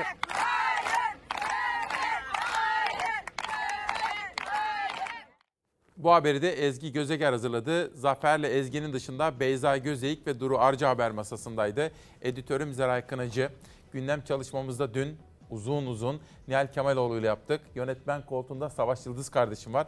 Onun şahsındaki bütün rejideki arkadaşlarıma, kameralardaki Mümin ve Yunus kardeşime, bütün ekip arkadaşlarıma teşekkür ediyorum. Fox'un sosyal medya ekibi de ben sizlerle burada canlı canlı konuşurken sosyal medyada bizi destekliyor. Onlara da teşekkür ediyorum efendim. Hudut. 2 floresana 100 lira. Edirne Esnaf ve Sanatkarlar Odaları Birliği Başkanı Kemal Cingöz, enerji bedellerine gelen zamma müdahale edilmesi gerektiğini belirtmiş. Edirne'den Diyarbakır'a geçiyorum. Yeni Gün gazetesinde ikinci HES göçe ve ekonomik faciaya neden olur haberini görüyorum. Nurullah Ergün yazmış. Köylülerden yetkililere çağrı. Paris İklim Anlaşması'nın ilk somut adımı Zorava çayı olsun diyor. Doğudan Akdeniz'e inelim. Mersin'e. Bir emek sömürüsü sigortasız bedava çalışın diyorlar. Türkiye İstatistik Kurumu'nun verilerine göre ortalama her 3 işçiden biri sigortasız yani kayıt dışı çalışıyor. Bir şey soracağım bir dakika. Hafızanızı hatırlamak istiyorum. Benim babam ne yapardı böyle bir durumda? Yani hak arama mücadelesini babamdan öğrendim demiştim. Benim babam garsonluk yapardı. Çay ocaklarında, çorba salonlarında, bazen meyhanelerde. Bazen aşçılık yapardı fabrikalarda. İşte çıplakların fabrikasında filan mesela çalıştı. O zamanlar kereste fabrikası vardı. Benim babamın sigortası yoksa eksik yatırılırdı zaman zaman. Gider hakkını arardı. Çalışma Bakanlığı'na müfettişlere başvururdu. Bazen işsiz kalırdı ama hak arama mücadelesini bize öğretirdi. Hakkınızı arayacaksınız. Emekli olmalıyız. Hakkımızı aldıktan sonra derdi. Defalarca mahkemelik olduğunu hatırlarım. Dolayısıyla eğer sizi kadrosuz çalıştırıyorlarsa hakkınızı arayın diyor ve Ankara'ya geçiyorum. Ankara. Anafartalara yeni kan. Anafartalar Caddesi ortak akılla yenileniyor diyor. Ankara Ticaret Odası Başkanı Gürsel Baran projeyle birlikte Anafartalar Caddesi'ne yeni kan gelecek, ticaret canlanacak diyor. Hemen yanında Belediye Başkanı Mansur Yavaş'ın sözleri birinci sayfada. Sosyal yardım alan ailelere ilk doğalgaz ödemesi yatırıldı. Başkan Mansur Yavaş, Büyükşehir Belediyesi'nin ailelerin başkent kartlarına 500 liralık ilk doğalgaz ödemesini gerçekleştirdiğini belirtti. Mansur Yavaş'a vermiş olduğu sözü vakit geçirmeden yerine getirdiği için bir yurttaş olarak, bir Ankara sevdalısı olarak teşekkür ediyorum. Bize başvuran ihtiyaç sahibi ailelerimize doğalgaz desteğinde bulunacağız. Mansur Yavaş Ekim ayının sonunda verdiği ihtiyaç sahibi ailelere doğalgaz desteği sözünü yerine getirdi. 186 bin aileye 2150 liralık desteğin ilk bölümü olan 500 liralık ödemeleri dün yapıldı. 186.209 ailemizin başkent kartlarına doğalgaz desteğimizin 500 TL'lik ilk ödemesini bugün gerçekleştirdik. Ankara Büyükşehir Belediye Başkanı Mansur Yavaş kara kış bastırmadan Ankara'da yaşayan ihtiyaç sahibi ailelere destek verileceğini bu sözlerle duyurmuştu. Bir yandan kuraklık, bir yandan pandemi süreci, bir yandan da ekonomik koşullar nedeniyle hemşerilerimizin büyük bir kısmının çeşitli zorluklar yaşadığını biliyoruz. Mansur Yavaş Aralık ayı demişti ama daha Aralık gelmeden 186.209 ailenin başkent kartlarına 550 liralık doğalgaz desteği ödemesi yapıldı. Aralık ayında 220 bin ailemizin başkent kartına 500 liralık ayrıca destek tutarını yatırması için çalışmalarımıza başladık. Toplamda 2150 lira olacak Ankara Büyükşehir Belediyesi'nin doğalgaz desteği. Her zorluğun üstesinden gelecek, birlikte iyileşeceğiz. İhtiyaç sahibi ailelere 1650 lira daha ödenecek. Ve sırada dün Demokrasi Meydanı'na katılan Ahmet Şık'ın yapmış olduğu açıklamalardan derlediğimiz bir manşet var ama önce sosyal medya. Bakın Ahmet Şık Sedat Peker ile konuştuğunu açıkladı. Birleşik Arap Emirlikleri yetkileri iade edilmeyeceğimin garantisini verdi dedi. Gerçekten de işte bugün gazete pencerede de var Sedat Peker. Sedat Peker yurt dışında ama yaptığı açıklamalar bazıları tarafından derin sessizlik ağı ile karşılanmaya çalışılsa da gündem oluyor. Bunu da düşünmeliler. Sedat Peker nasıl olur da gündem olabiliyor diye bir düşünce, bir medya sorgulaması yapmalı bence ilgililer diyelim. MHP Genel Başkanı Bahçeli, emeklilikte yaşa takılan kardeşlerimizin sorunu bizim sorunumuzdur. Sayıları 6.3 milyonu bulan bu kardeşlerimizin mağduriyetlerinin telafisi bizim amacımızdır dedi. Önemli bir açıklama. Ali Babacan, anlaşılan bu iktidar şeker kuyruğu günlerini bilmeyen Y ve Z kuşağına o günleri de yaşatacak. Hani eski günlere mi dönüyoruz diye bir kaygı vardı ya. Ali Babacan ona vurgu yapıyor. Gülşah İnce bizden bir arkadaşımız. Önce şu yandaki Hülya Atçı Nergis'i bir okuyun. Ankara Demet Evler'de pazarında sebze meyve fiyatlarını bir arkadaşım gönderdi. Fiyatlar makul dedi. Bu sosyal medya paylaşımına Gülşah İnce, vekiller neden gitsin?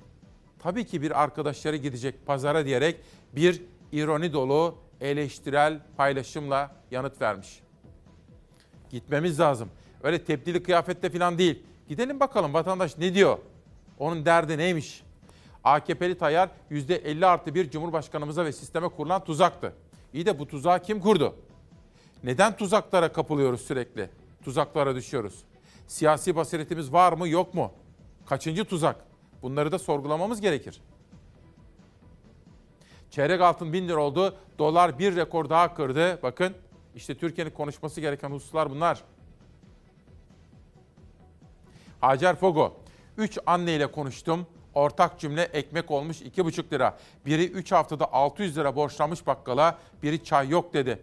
Diğeri yağ sürmüş çocuğun ekmeğine akşam. Bir an önce acil tedbirler alınmalı. Her geçen gün kötüleşiyor durum. Yoksulluk ağı, derin yoksulluk ağı. Atilla Sertel, 3600 emekçilerin hakkıdır. 3 yıl önce attığım tweet Fox TV'de İsmail Küçükkaya Türkiye'nin gündemine taşımıştı. Mücadele sürüyor demiş. Bakın 3 yıl önce onun bir sosyal medya paylaşımını haber olarak sunmuşum burada. Demek ki bunu çözmemiz gerekiyor. Kızıl Zeyno, Turgut Topçu'nun anı romanı imzalı olarak bana geldi. Teşekkür ediyorum. Doktor Sıtkı Yılmaz Kuşkay, Erzurum'da İngiliz konsolosu Everest'te Ermeni suikasti isimli eserini bize göndermiş.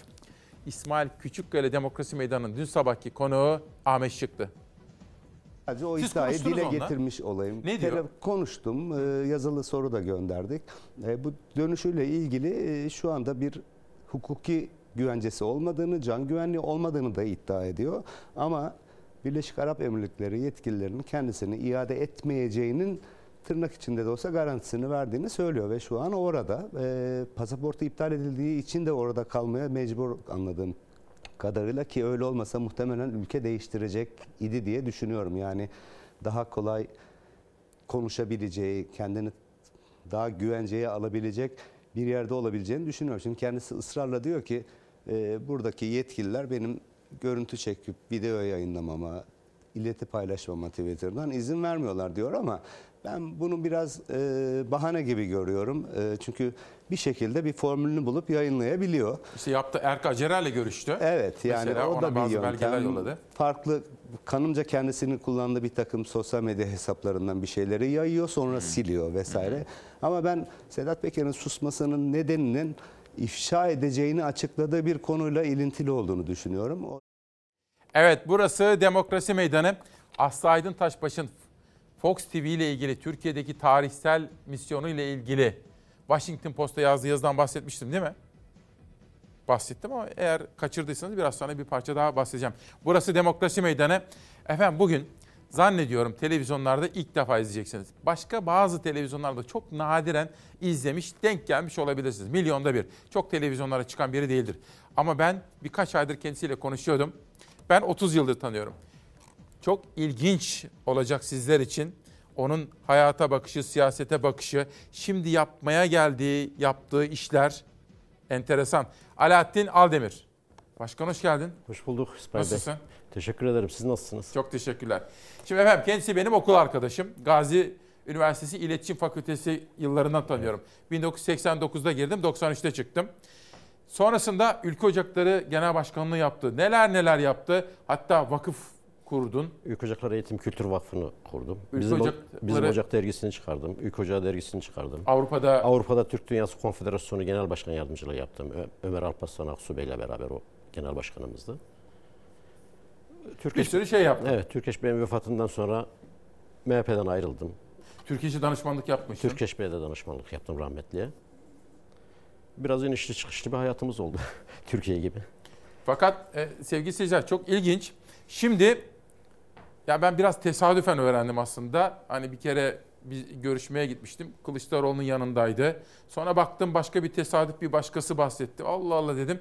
Kılıçdaroğlu'yla görüşüyorsun. Ne yapıyorsun? Şimdi e, memleketin, ülkenin içinde bulunduğu şartlar göçümüzü toplayıp CHP'ye gelmemizi gerektirdi. E, 3 Mayıs 2018'den bu yana CHP'nin üyesiyim. Sayın Genel Başkan e, Kemal Kılıçdaroğlu'yla da Türkiye ile ilgili ne yapabiliriz, devlet gemisini batmadan nasıl daha iyi yüzdürebiliriz, onun hesabını yapıyoruz. Tabii benim e, idealist siyasi hayatım idealizm temeline oturur. E, şahsi, şahsi kariyer peşinde hiçbir zaman olmadım benim çizgim e, hani Rabia diyorlar ya benim de çizgim vatan, millet, devlet, demokrasi. E, siyasi tarihe baktığımız zaman sosyolojik, sosyolojik açıdan e, bugüne kadar kasabalılarla ve köylülerle Türkiye buraya kadar geldi. Artık şehirli, küreseli kavramış, bölgeseli bilen, ulusalı içselleştirmiş, yerelinden kopmayan bir kadroya ihtiyaç var küresel gelişmelere uyum sağlayabilmek için, e, rekabet edebilmek için. Ama kasabalı İslamcılıkla, kasabalı milliyetçilikle, kasabalı devrimcilikle, hatta kasabalı bölücülükle buraya kadar. Bundan sonra şehirli. Şehirli nüfus da Cumhuriyet'in kurucu partisi olduğu için CHP bünyesinde biriktiğini gördüm o günün şartlarında. Sayın Genel Başkan da bizi davet edince şeref duyduk. Memnuniyetle Genel Başkan'la birlikte çalışıyorum. Şimdi efendim ben az evvel ifade etmeye çalıştım ya tamamen tesadüf ama bir yıl içerisinde üç ayrı tesadüf oldu. Birinde Kılıçdaroğlu telefonla arıyordu, birinde görüşüyordu. Birinde de tamamen Kılıçdaroğlu'nun yanından çıkan birisi anlatıyordu. Ben de ilginç buldum bunu. Tabii sordum da ya Alaaddin dedim bu nedir hayrola? Çok çarpıcı şeyler söyledi. Devlet konusunda, halkımız konusunda, fay hatları ve Türkiye'yi barıştırma konusunda Kılıçdaroğlu'na bir misyon yüklemişler. Benim anladığım ya da Kılıçdaroğlu'nda bir misyon görmüşler. Bunun altyapısını orada işliyorlar. İlginç buldum. Sizlerin de ilginç bulacağınızı düşünüyorum. Ama önce Başkan bu arada bugün Sezai Karakoç'u kaybettik. Bir Evet. dev şair. Evet. Allah rahmet etsin. Şairler e, bir milletin vicdanlarıdır. Bugün vicdanımızın temel taşlarından birini kaybettik. Allah rahmet etsin. Tabii bununla beraber bir Ahmet Arif'i de almamız lazım. Hasretinden prangalar eskittim. Bir Nihalatsız anmamız lazım yolların sonu. Bir Nazım Hikmet'i de rahmetle anmamız lazım. Necip Fazıl. Necip Fazıl'ı anmamız lazım. Tabii diğer anamadığımız hepsinin ruhu şad olsun. Mekanları cennet olsun. İnşallah bundan sonra bu kalitede insanlar yakalayabiliriz. Ben tabii yaşarken de kıymetini bilelim diye Hilmi Yavuz hocamı gördüğüm yerde Evet. üzerine titrerim. Hilmi Yavuz büyük şaire de buradan selam olsun. Efendim Türkiye bir büyük şairini bugün son yolculuğuna uğurluyor. Açma pencereni, perdeleri çek. Mona Rosa, seni görmemeliyim. Bir bakışın ölmem için yetecek. Anla Mona Rosa, ben bir deliyim. Açma pencereni, perdeleri çek. Türk Edebiyatı'na sayısız eser kazandırdı. Şiirleriyle milyonların kalbine dokundu. Usta şair ve yazar Sezai Karakoç 88 yaşında hayata gözlerini yumdu. Aşkın bu en onulmazından koparıp bir toz bulutu gibi savuran yüreğime ah uzatma dünya sürgünümü benim. Umutsuzluk yok, gün gelir, gül de açar, bülbül de öter. Umut da verdi sözleriyle yaşam sevinci de. Ölümsüz aşkına seslendiği şu satırlarla kazındı akıllara. Monoroza'ya dedi ki, beni çıkardığında anlamın bozulmuyorsa bundan böyle ayrı yazılalım.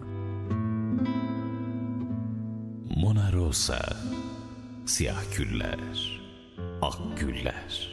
Cumhurbaşkanı Erdoğan da usta şaire taziye mesajını iletti. Sosyal medya hesabından ailesine ve sevenlerine başsağlığı diledi. Erdoğan da sık sık Karakoç'un Ey Sevgili şiirini okurdu.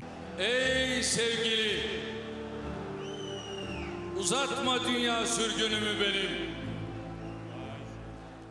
Ülkendeki kuşlardan ne haber vardır? İyi Parti Genel Başkanı Meral Akşener de taziye mesajını sosyal medya hesabından paylaştı. Yüreğinden geçenleri fikirleriyle harmanlayarak Türk Edebiyatı'na kavuşturan gönül insanı dediği Karakoç'un ailesine başsağlığı diledi. Usta şair ikindi namazına mütakip Fatih Şehzadebaşı Camii'nde son yolculuğuna uğurlanacak. Türkiye bir büyük şairini uğurluyor. Efendim bu ilgi çekici sohbetimize devam edeceğiz ama bir reklamlara gideyim. Aradan çıksın. Böyle izleyelim reklamlarımızı. Hani kanalımızın bağımsızlığını da sağlamış olalım. Evet. Ondan sonra sohbetimiz devam edecek.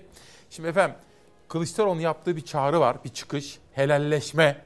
Fakat o helalleşirken neler neler söyledi. Onunla da helalleşeceğiz, bununla da helalleşeceğiz. 28 Şubat mağdurlarıyla da helalleşeceğiz. Ergenekon mağdurlarıyla da, Ahmet Kaya'yla da, Ali İsmail Korkmaz'la da dedi. Alaaddin Aldemir'e soracağım. Bu. Bunun dışında Kılıçdaroğlu'nun siyasi hedefleri neler? Ne oluyor? Türkiye'nin pay hatları. Çok çarpıcı sohbetimiz olacak efendim. Ama önce şu kitapları da bir tanıtayım müsaade ederseniz. 50 yılın sancısı Hatice Tatlı. Alaaddin her sabah kitap tanıtıyoruz biz burada. Aynen seyrediyorum, bakıyorum. Bu arada Deniz Kurt mesaj yazmış. Ee, 8. caddeye 8. selam. Cadde selam, aynen. Emek Caddesi. Arkadaşlarımızın hepsine selam. Arkadaş ne okeyler oynardık ya. Allah Allah. Ne kitaplar okurduk. Ne kitaplar ne okurduk. tiyatrolara giderdik. Değil mi? Tiyatrolara giderdik. Öyküler ve şiirleri Muhittin Özkan. Değerli izleyenler, müsaade ederseniz reklamları izleyelim. Sonra sohbete devam edelim. 17 Kasım 2021 Çarşamba sabahından günaydın. İsmail Küçükkaya ile Demokrasi Meydanı'na hoş geldiniz. 89'lu yıllardan tanıdığım benim okul arkadaşım. O zamandan sonra da Ülke Ocakları Genel Başkanlığı yapmış Milliyetçi camianın yakından tanıdığı Alaaddin Aldemir şimdi Kılıçdaroğlu'yla birlikte kafa yoruyorlar. Neye kafa yoruyorlar? Acaba bu helalleşme çağrısının arkasında ne var? Bunu kendisiyle konuşacağım. Çok sayıda soru geldi ama önce piyasalara bir bakmak istiyorum. Bugün etiketimizi dün yitirdiğimiz büyük şair, dev şair Sezai Karakoç'tan aldım. Sakın kader deme, kaderin üstünde bir kader vardır diyor şair ve Çalar Saat gazetesi geliyor. Bugün ekmek olmuş 2,5 lira. 3 anne ile konuştum diyor. Derin yoksulluk ağından Hacer Fogo. 3 anne ile konuştum. Cümleleri ortak. Ekmek olmuş 2,5 lira. Biri 3 haftada 600 lira borçlanmış bakkala. Biri çay yok diyor. Diğeri yağ sürmüş çocuğun ekmeğini akşam. Bir an önce acil tedbirler alınmalı. Her geçen gün kötüleşiyor durum. Bunu derin yoksulluk ağından Hacer Fogo söylüyor. Dün bir Twitter'a baktım. Gün boyu da böyle bakın. Faiz bu öğlen saatlerindeydi. 10.30. Bir arada Cem Küçük trend topik olmuş. Altta çeyrek altın.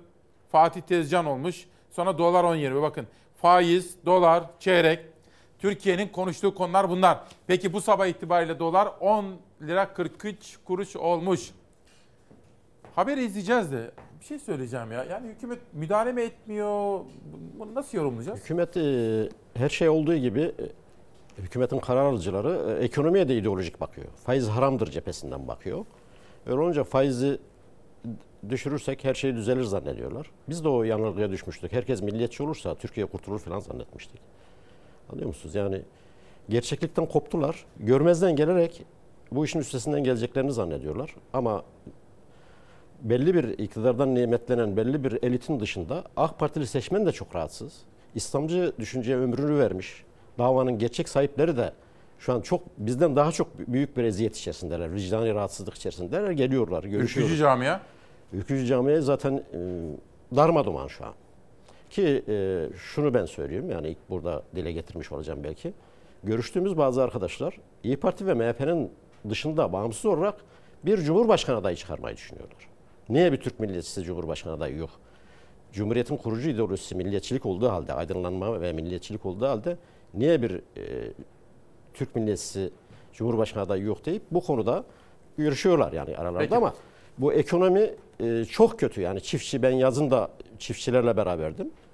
Yani biz burada 1 euroya kiraz veremiyoruz Niğde'nin Olukuşla ilçesinde. Aynı gün ben şeye sordurdum. Almanya'da, Avusturya'da 7 euroydu. Bizim 1 euroya veremediğimiz kiraz 7 euroydu. Bunu organize edecek hükümetin görevi budur yani. Peki. Şimdi bu konulara devam edeceğiz ama tabii helalleşme meselesine de girmek istiyorum. Çok merak ediyorum onu. Nasıl yorumlayacağını ve arka planda yatanları. Ama önce Savaş hazır mıyız? Piyasalara bir bakalım. Türk lirasındaki değer kaybı artık piyasaların açık ya da kapalı olmasına bakmıyor. Döviz kurları karşısında eriyor lira. Dünden bu yana %3'ten fazla değer kaybetti. Dolar 10 lira 44 kuruşun da üzerini gördü. Merkez Bankası kritik faiz kararını yarın açıklayacak. Beklenti ya faiz indiriminin sürmesi ya da faizin sabit bırakılması yönünde. Bu yüzden de Türk lirasındaki değer kaybı sürüyor, dövize yönelim artıyor. Dün güne 10 lira 9 kuruşla başlamıştı dolar. Liradaki değer kaybı 24 saat içinde %3'ten de fazla oldu. Türkiye'de piyasaların kapalı olduğu ancak Amerikan piyasalarının açıldığı saatlerde 10 lira 44 kuruşun da üzerine çıktı. Tarihi zirvesini gördü dolar. Sadece dolar karşısında erimedi Türk lirası. Euro'da 11 lira 79 kuruşu gördü. Sterlin 14 liranın üzerine çıktı. Gram altında yeni zirve 622 lira oldu. Çeyrek altınsa 1000 liranın üstüne 1019 liradan satılmaya başlandı. Saat 9 itibariyle dolar 10 lira 42 kuruştan, euro 11 lira 77 kuruştan, gram altınsa 621 liradan satılıyor. Piyasalar böyle. Tabii peki bu helalleşmede ne oldu? Tabii Ülke Ocakları Genel Başkanlığı yapmış bir isim şimdi Kılıçdaroğlu'yla çalışıyorsa, kafa yoruyorsa memleket meselelerine benim için enteresandır. Şöyle tanımlamaya çalışayım. Ne kadar benzetirim bilmem ama Gürcan Dağdaş'ı ağırlamıştık burada. Kürşat Zorlu'yu ağırlamıştık geçtiğimiz günlerde. Kafa yapısı, devlete bakışları benzer birbirine. Ne dersin? Benzer mi? Benzer tabii. Benzer kaynaklardan e, besleniyoruz. Kaygılarımız aynı. O, o dostlarımızın da, büyüklerimizin ve kardeşimizin de şahsi kariyer e, peşinde koşması yok. Düşündükleri vatan, millet, devlet, insanımız nasıl daha mutlu olur? E, Devletimiz nas- nasıl daha güçlü olur? Biz bu coğrafyayı, Anadolu'yu nasıl bir barış, huzur adacığı haline getiririz, çekim merkezi haline getiririz. Derdimiz o. Siz de böyle bakıyorsunuz. Tabii. Şimdi dün sosyal medyada neler şekillendi? Kılıçdaroğlu konuştu. Gelsin bakalım. Sakın kader deme diyoruz. Kılıçdaroğlu. Ahmet Kaya ile Ali İsmail Korkmaz'ın ailesiyle helalleşeceğiz. 28 Şubatçıların açtığı yaraları kapatıp helalleşeceğiz. İkna odalarına sokulan başı kapalı kızlarımızla helalleşeceğiz.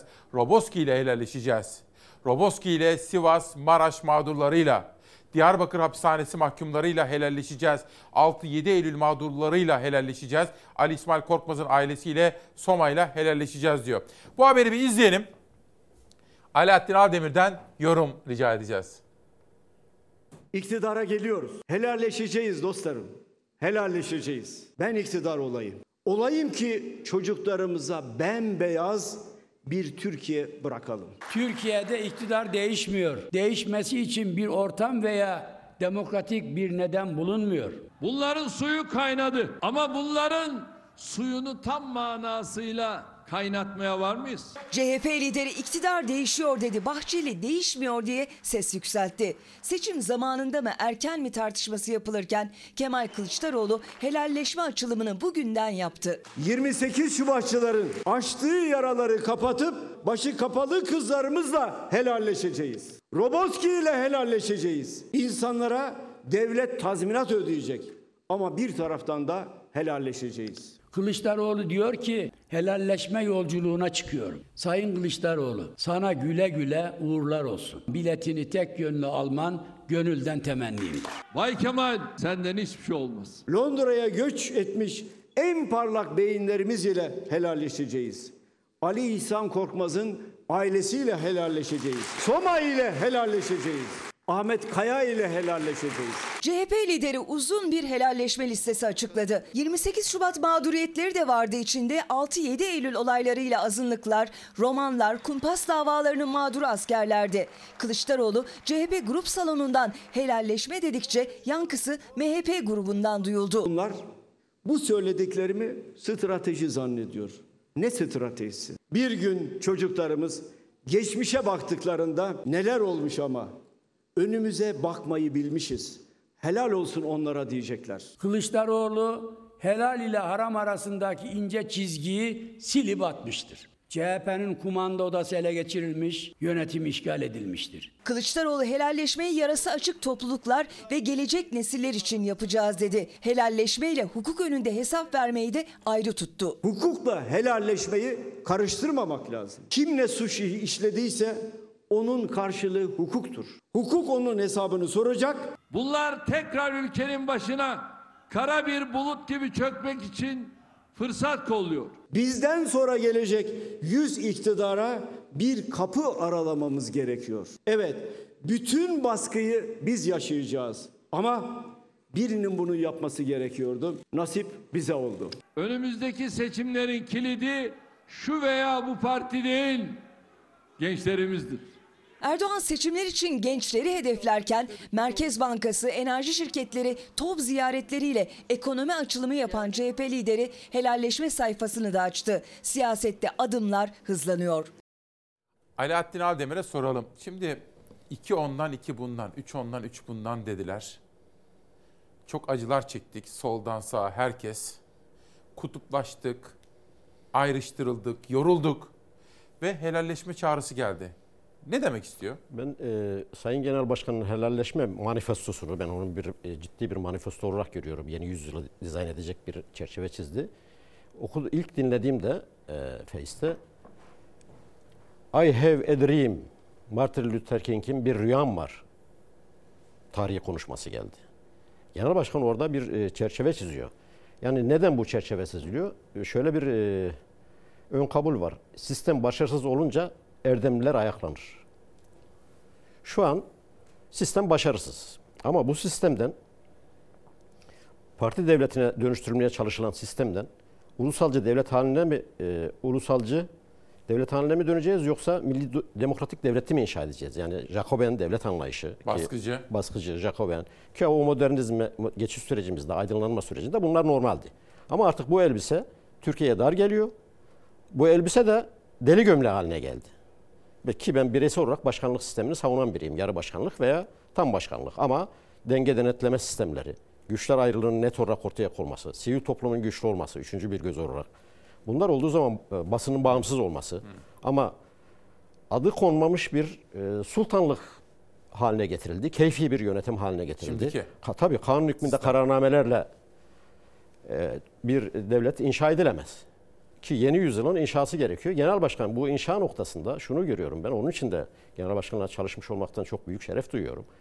Her ne kadar partinin içinde genel başkanı anlayamayanlar olsa da e, Türkiye'nin geleceği için, gelecek nesillerin daha bizim yaşadıklarımızı yaşamaması için ateşten bir gömleğe giyiyor, üstüne ateşten bir ceket giyiyor, üstüne ateşten bir palto giyiyor. Kemal Bey. Evet, ben aynen böyle görüyorum. Ve burada çok kararlı bir şekilde yürüyor. Bizim ideolojisi ne olursa olsun, etnik kimliği ne olursa olsun, bu ülkeyi seven, insanlara saygı duyan, çevreye saygı duyan, yaratılmış herkese saygı duyan vatansever demokratların bu çağrıya gönülden hiçbir şahsi hesap yapmadan cevap vermesi gerekiyor. Anlamamız lazım önce. Anlamadan eleştiriyoruz. Ben eleştirme hakları var tabii ki saygı duyuyorum. Ama anlamadan eleştiriyoruz. Yani genel başkan teflon siyasetçi değil. Sorumluluğu üstüne alıyor. Çok önemli bir cümleyle bitirdi. Bu bize nasip oldu diyor. Biz sıkıntıyı yaşayacağız ama gelecek nesillerimiz Genel başkanı ben şöyle gördüm. E, CHP 3 Mayıs 2018'de geçtiğim zaman genel başkandı. Bugüne kadarki süreçte liderliğini tescilledi. Şimdi devlet adamlığı yolunda. Öyle mi? Kurucu bir devlet adamlığı yolunda yürüyor. Ben böyle görüyorum. E, bunu neyle yapıyor? Valla uzlaşma kültürüyle yapıyor. Demokratik geleneğiyle yapıyor. Anadolu'nun mayasını çok iyi kavramış. Anadolu mayası çok sağlamdır. Bununla yapıyor. Beslenme kaynaklarına bakıyorum. Batılı kaynaklar var. E, çok iyi kitap okuyor. Geçenlerde elimde bir kitap vardı. Okudunuz mu efendim dedim görüştüğümüzde. Okumadım dedi. Ben bunun bir özetini çıkarıp getireyim size dedim. Ne okuyordu? Devletin yeni şey, e, yeni devletin girişimci devlet. Girişimci devlet. Onu okuyordu. Ben özet okumam dedi, kitap okurum dedi. Ama bazı kitabın tamamını okurum dedi. Ama bazı e, bugün çok yetkili makamlarda bulunan insanlar özetini okuyor. Çoğu da o özeti de okumuyor. Ben Kurban Bayramı'nda gördüm onu. Ramazan mıydı, Kurban mıydı? Bir bayramda gördüm. Bayramlaşmaya da gittim yanına. Peygamber Efendimizin kitabı vardı elinde. Hazreti Muhammed. Sonra konuştuk onunla hatta. Mesela o, ben saha- de ilk Müslüman isimli kitabı Sahabe dönemi iktidar kavgasını okuyordum ben iki yıl önce. Okudunuz mu efendim? Çok okudum. Çok güzel bir kitap bu dedi. Çok Bir şaşırmıştım şey yani. soracağım. Cumhurbaşkanlığı adaylığına mı e, ısınıyor? Çünkü böyle bir vites yükseltti, profil yükseltti. Ya Üstad, e, sevgili arkadaşım yani bana sorarsanız benim gönlümdeki Cumhurbaşkanı adayı devleti inşa edecek insan Kemal Kılıçdaroğlu. Ama buna karar verecek olan İttifak. ha? CHP'nin tüzel kişiliği, genel başkanın şahsı ve ailesi, onun ötesinde ittifakın karar alıcıları. Ama bana kalsa ne olması lazım? İttifak e, genel başkanlarından biri Cumhurbaşkanı adayı olmalı. Diğerleri de Cumhurbaşkanı yardımcısı olmalı. Bu şekilde milleti bu şekilde kucaklamayız. Bu şekilde kucaklarız. Herkes gelir. Herkes Ha. gelir. Herkesin temsil edildiği bir düzen. Ve yeni yasa, yeni anayasa herkesin katılımıyla sağlanması lazım. Ben yeminli AK Parti düşmanı, yeminli Tayyip Erdoğan düşmanı falan değilim. Açılım sürecinde küfür eden, o gün küfür eden, bugün birlikte olan MHP yönetimi küfür ederken ben açılım sürecinde yani çok açık söyleyeyim mermiye kafa attım. Açılım sürecini destekledim bir Türk Öyle mi? olarak. Tabii. Ülke Ocakları eski genel başkanı olarak. Evet. Niye? Yani bizim adı yani şurada yanlış yapıyoruz. PKK Kürt sorunu çıkarmıyor. Böyle bir sorun var ve PKK bunun sonucudur. Teşhisi doğru yapmazsak tedavi yapamayız. Biz bu coğrafyada buradaki insanlar, biz bir cihan devletinin bugünkü bakiyesiyiz. Her meşrepten, her etnikten insan var ki Türk Tabii. milliyetçiliği bir etnisiteye dayanan bir milliyetçilik değildir. Sosyolojik bir yapıdır. Ve bir dönemde bu dayatılmıştır, sapmalar olmuştur. Yanlış kadrolar iktidara gelmiştir, yanlış uygulamalar olmuştur. Diyarbakır cezaevinde mesela yapılan zulümlerin Kürtler, Kürtlerin Ateşle İmtihanı diye Sadık Yalçız, Yalçız Uçanlar bir kitap yazdı. Valla hiçbir bas- yayın evi basamadı. Sırf o kitabı basmak için yayın evi kurdum. Öyle. Evet. O kitabı da ben bastım. Niye? Ben bir Türk milliyetçisi olarak Kürt insanın insan haklarına sahip çıkmak zorundayım. Onlar da bu ülkenin bütünlüğüne, ileriye gidişine sahip çıkmak zorunda. Beraber hepimizin yurdu, Hepimizin. ülke Genel- hepimizin, devlet hepimizin. Şimdi AK Parti o zaman e, 80 yıldır görmezden gelinen bir şeye el atmıştı. Ama yanlış bir şeyle girdi. Şimdi genel başkan sadece bu mevzu değil. İsmi yanlış konulmuştu. konulmuştu. Kürt bilmem neyi açılımı. Demokratik açılım kardeşim. Başkan bir şey soracağım. Şimdi seni dinlerken gözümün önüne işte Temel Karamollaoğlu geldi, Babacan geldi, Davutoğlu. Ondan sonra Meral Akşener geldi. Şimdi Temel Karamollaoğlu hepsi bana hemen hemen aynı cümleleri söyledi. Mesela reklamlara falan giderken böyle ya bu Kılıçdaroğlu şöyle yaptı, böyle yaptı. Mesela Temel Bey bana söylediğini bir ay sonra diğer gazetelere de söyledi. Şöyle onun yaptığını her baba yiğit yapamaz dedi. Aynen. Bir şey soracağım. Yani Ya Kılıçdaroğlu... bana rozet taktı ya. He? Benim gibi bir adama rozet taktı. Ya Mansur Yavaş Ankara Büyükşehir Belediye Başkanı bugün. Kendini ortaya koyarak Bunu, yaptı. bunu yaptıran kim? Yok Ekrem Bey ve Mansur Bey için kendini ortaya koydu. MHP'ye karşı. Ekrem Bey'i ikna etti. Şimdi geçelim. Kılıçdaroğlu profili isteyeceğim senden tamam mı? Ama bir Erdoğan'la ilgili bir haberimiz var. Kılıçdaroğlu ben gelecekte bu ülkenin çocuklarının ardından bu ülkeyi barıştırdığımı söylemelerini istiyorum diyor. Kılıçdaroğlu nasıl biri? Kılıçdaroğlu, Nasıl biri? Kılıçdaroğlu şöyle şey yapayım. Kılıçdaroğlu bizden biri. Anadolu insandan biri. Şu, diyorlar ki ya çok başarısız. Nasıl? Başarıyı neyle ölçüyorsunuz? Hangi Cumhuriyet tarihinde hangi genel başkana mecliste yumruk attırıldı? Hangi genel başkanın önüne bir şehit cenazesinde mermi attırıldı? Hangi genel başkana Karadeniz'de Kalaşnikov'la tarattılar, askerimiz şehit edildi yanında? Hangi genel başkana linç girişimi yapıldı? Ve Türkiye'yi kaosa sokmadan kararlılıkla yoluna devam etti. Genel başkan çok akıllı, çok sabırlı, çok cesur, çok kararlı, stratejik bir vizyon sahibi, şahsi kariyerinden daha çok vatanı, milleti, devleti düşünen bir insan. Bu arada esas çileyi ailesinin çektiğini düşünüyorum. Düşünün bir genel başkansınız ve linç görüntüleri seyrediyorsunuz televizyonda. Oğlusunuz, askerdesiniz, bunu seyrediyorsunuz. Ben en çok onlara üzüldüm açık söyleyeyim yani. Onun için genel başkanı yanlış değerlendiriyorlar. Tabii genel başkan popülist değil. Bugüne kadar sağ popülist liderler iktidara geldi ve isti- istismarcılık üzerinden, değerlerimizin istismarı üzerinden bugüne geldi. Ama Türkiye'de milli solun ayağa kalkması lazım. Yorgun demokrat profilinden çıkıp artık yani devlete sahip çıkan vatansever demokrat modunda genel başkanın arkasında sıralanmamız lazım. Milli sol diyorsun. Evet. Ha, ben bunu önemserim. Milli Tabii sol. ki yani. Ne demek? Ya Anadolu'nun değerleriyle barışmış. Sosyalizmi savunabilir, Marksizmi savunabilir. Anlıyor musun? Leninizmi savunabilir. Ama önce Türkiye'liyim der. Ben Avrupa'da görev yaptım. Bir Fransız Marksisti önce ben Fransızım der. Ki Marx'ın işçiler ulus devletleri yıkacak şeyini tezini ortadan çürütenle işçi sınıfı kendi ulusunu savundu. Şimdi milli solun ayağa kalkmadı. Evet sol çok dayak yedi. Valla ben de çok dayak yedim. Ama bu dayağı ne için yedik? Bu vatanı yeniden inşa etmek için yapmamız lazım. Bu vatanı yeniden inşa etmek için yapmamız lazım. Eğer bu tecrübe, bu enerji bir araya gelip genel başkanın arkasında, Millet İttifakı'nın arkasında yapılanamazsak çocuklarımıza çok yazık olacak. Çok açık söylüyorum. Yani Türkiye'nin önünde çok büyük fırsatlar var. Mesela 12 Kasım'da Türk dünyası toplulukları bilmem ne oldu. Çok, çok önemli bir gelişmeydi bu. Biz burada işledik Benim onu. ömrüme ver, ömrümü verdiğim bir gelişmeydi bu. Ki biz 70'lerde Türk dünyası dediğimiz zaman faşist Türk mü var lan Türkiye'den başka filan derdi. Dayım derdi bunu yani bana. Ama bugün bu gerçekleşti. Yani biz ne yapmalıyız? Yeni Millet İttifakı milleti kucaklayan, Türkiye'nin problemlerine şahsi kariyer hesabı yapmadan ki ben şu anki genel başkanların hepsinin şahsi kariyer planını geriye attığını düşünüyorum. Burada da hepsine takdir, saygılarımı sunuyorum. Milletin de takdirlerini sa- sahada gözlemliyorum.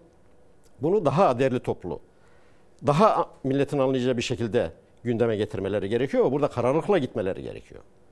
Bugünkü geldiğimiz noktada Cumhur İttifakı'nın faydasına olan gelişmeler ne yazık ki Türkiye'nin aleyhine oluyor. Burada uzlaşmaz bir çelişki var.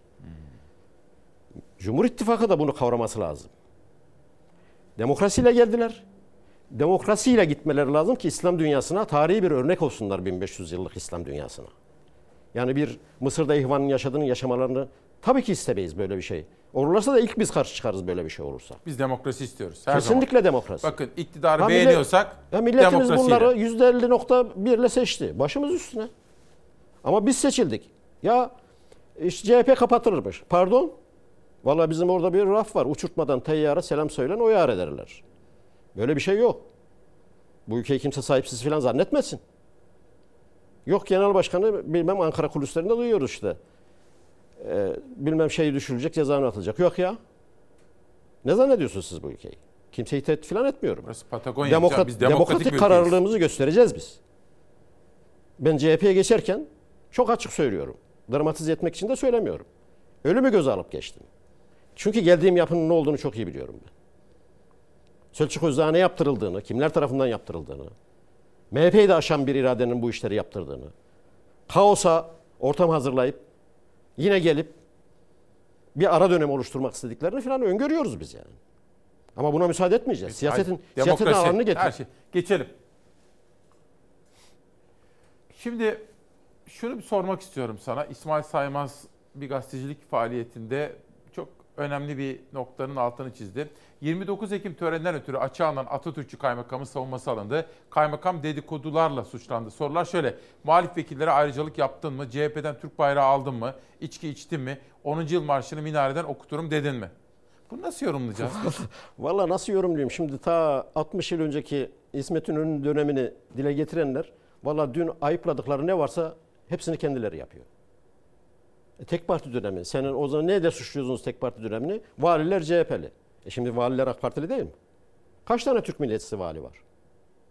Kaç tane devrimci vali var? Kaç tane Alevi vali var? Yani onun için Sayın Kaymakamın hanesine şerefli bir hikaye yazılmıştır. Üzülmesini gerektiren bir şey yok. Bu ayıbı işleyenler yarın üzülecekler bak. Yarın üzülecekler. Onun için demokratik çizgide dursunlar. Güç zehirlenmesini yaşamasınlar. Güç zehirlenmesi yaşıyorlar. Bu bu Türkiye'ye de zarar veriyor. Kendilerine de zarar veriyor. Türkiye'nin gelecekte inşa edeceğimiz barışına da zarar veriyor. Ha şunu işte CHP kapatılabilir şeyinden e, ne anlıyorum ben? İşte tedirgin edip masaya diz çökmüş bir şekilde oturtmak. Vallahi hiç genel başkanda öyle bir şey yok. CHP örgütlerinde öyle bir şey yok. İstedikleri oyunu kursunlar. Herkesin bir hesabı var. Türk milletinin, Kılıçdaroğlu'nun, Allah'ın da bir hesabı var. Onun için bu Hani işler bu işleri soruyor. gibi sakın kader deme. Evet. Kaderin üstünde bir kader Aynen, var. Aynen. Bir sonraki manşete geçelim. Cumhurbaşkanı Erdoğan eğer bunlar ülkeyi veya şehirlerimizi bizden daha iyi yönetebilecek birikime, projeye, plana, programa, ahlaka, dirayete sahipse karar elbette sizindir. İşte demokratik bakış bu. Tabii ki öyle olmalı. Şimdi belediyeler bir sürü şey oldu. Belediyelerde ben 31 Mart'ta da gezdim genel başkanın talimatlarıyla, emirlerle. Burada da 47. gün ikinci seçimde evime gittim. Bugün ama bu seçilen belediye başkanlarımız da gidip hiçbirisinin çayını içmedim. Hayırlı olsun bile demedim. İyi belediye başkanlığı yapsınlar. CHP'ye veya Millet İttifakı'na 89'unda yaşanan sendromu yaşatmasınlar. Rakiplerimize kullanacakları arızalar vermesinler. Ama sadece büyükşehir belediyelerimiz çalışmıyor ki. Çok iyi çalışan Millet İttifakı'nın belediyeler var. Mesela Antalya'da Muratpaşa çok iyi çalışıyor. Adana'da Çukurova, Soner Bey çok iyi çalışıyor. Zeydan Karalar mesela bir şey Zeydan- Zeydan. Karalar bak Vahap Seçer, yani Vahap Bey- Akdeniz çanağında çok iyi gidiyorlar ya. Şey Hatay. Sabah Mansur Yavaş'ın haberini verdim. Hani biz HDP'lileri bilmem ne. HDP'liler de bizim vatandaşımız kardeşim. Ne yapacağız HDP'lileri? Aç mı bırakacağız? Ne yapacağız? E, CHP'ye kapatacaksınız. Ha, o zaman kurun kardeşim bir şey kamplar, toplama kampları. Hepimiz oraya doldurun. Biz de nasıl mücadele edeceğimizi bilelim. Biz demokratik haklarımızı sonuna kadar kullanırız. Genel başkanın yanına da bir Türk milliyetçisi olarak söylüyorum ölümüne beraber oluruz. Karşı taraf çözüldü. Kaygıları buradan kaynaklanıyor. AK Parti'de hala görev yapan arkadaşlarımız benimle görüşüyor. Alaaddin Bey ne olur Türkiye'ye gitmiyor ne yapalım? Türk milliyetçisi kanaat önderleri. Ya ne yapmamız lazım? Genel başkana nasıl destek veririz? Arkadaşlarımıza bir şey olmasın diye isimlerini söylemiyoruz. Bürokrasiden. O kadar şey geliyor ki Bak, bize. dün, Bilgi belge. Dün senin gibi Ahmet Şık geldi ya buraya. Evet. Sonra ben onu uğurlarken dedi ki İsmail dedi Türkiye'nin gidişatı konusunda kaygılı çok sayıda AK Partili tanıdıklarımız da var. Onu söylüyorum. Milletvekilleri geliyor, dürüst insanlar da var böyle ve bizimle kaygılarını paylaşıyorlar diye söyledi ve bir takım örnekler de verdi tabii isim falan vermeden. Şimdi ülke hepimizin ya sol sağ AK Parti, CHP, Ya MHP şimdi- meselesi Ya değil şimdi mesele. ben nasıl Ayhan Bilgen'den daha çok bu ülkeyi seviyorum diyebilirim veya Sırrı Süreyya Önder'den daha çok seviyorum diyebilirim. Var mı böyle bir hakkım benim yani? Bunu bu ülke için yaptıklarımız ortaya koyar. Konfor alanlarımızda oturarak, işte ezberler konuşarak bu işlerin üstesinden gelemeyiz. Şimdi İzmir'de bir de dün Kılıçdaroğlu da söyledi, Erdoğan da söylüyordu sıklıkla. Ahmet Kaya'nın vefatının 21. yıl dönümüydü. Hazır mıyız? Bir İzmir'e gidelim.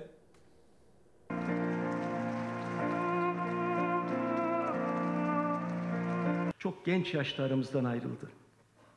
Ve ardında birbirinden güzel sayısız şarkı ve hüzünlü bir hikaye bıraktı. Bu hikaye yalnızca Ahmet Kaya'nın hikayesi değil, koskoca bir ülkenin hikayesi. Besteledikleriyle, şiirleriyle, sesiyle milyonların yüreğine dokundu. Ahmet Kaya ölüm yıl dönümünde anıldı. Bırak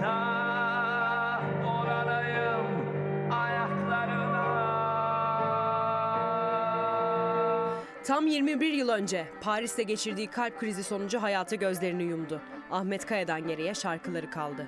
Ölürüm, ölürüm, ölürüm, ölürüm, ölürüm kardeş Dostlar yanındadır Ahmet Kaya, vakitsiz hırsa baş kaldıran adam. Bir arada yaşamı, kardeşliği ve barışı savunan usta. Edirne'den Ardahan'a, ülkesinin her karış toprağına aşık yürek.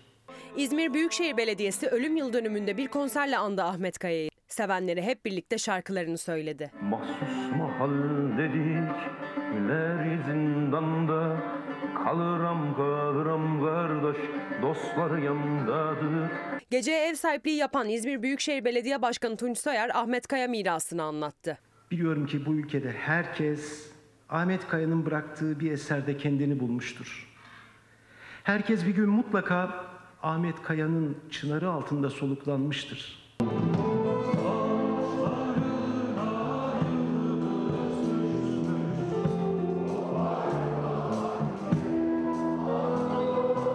Ahmet Kaya, vakitsiz hırsa baş kaldıran adam.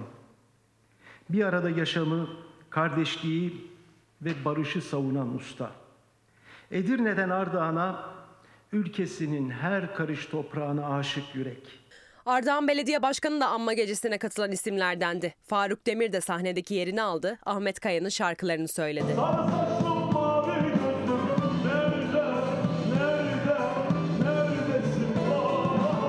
Birçok sanatçının sahne aldığı gecede izleyenler bir müzik şöleni yaşadı.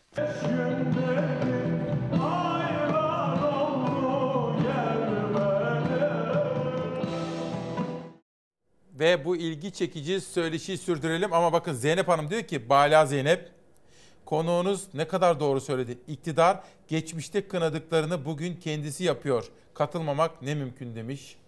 Şimdi biz hep böyle şuna baktık değil mi? E, farklılıklarımız var olacak kuşkusuz ama bir hikmeti hükümet dediğimiz devlet haklı. Yani biz hep şuna inandık.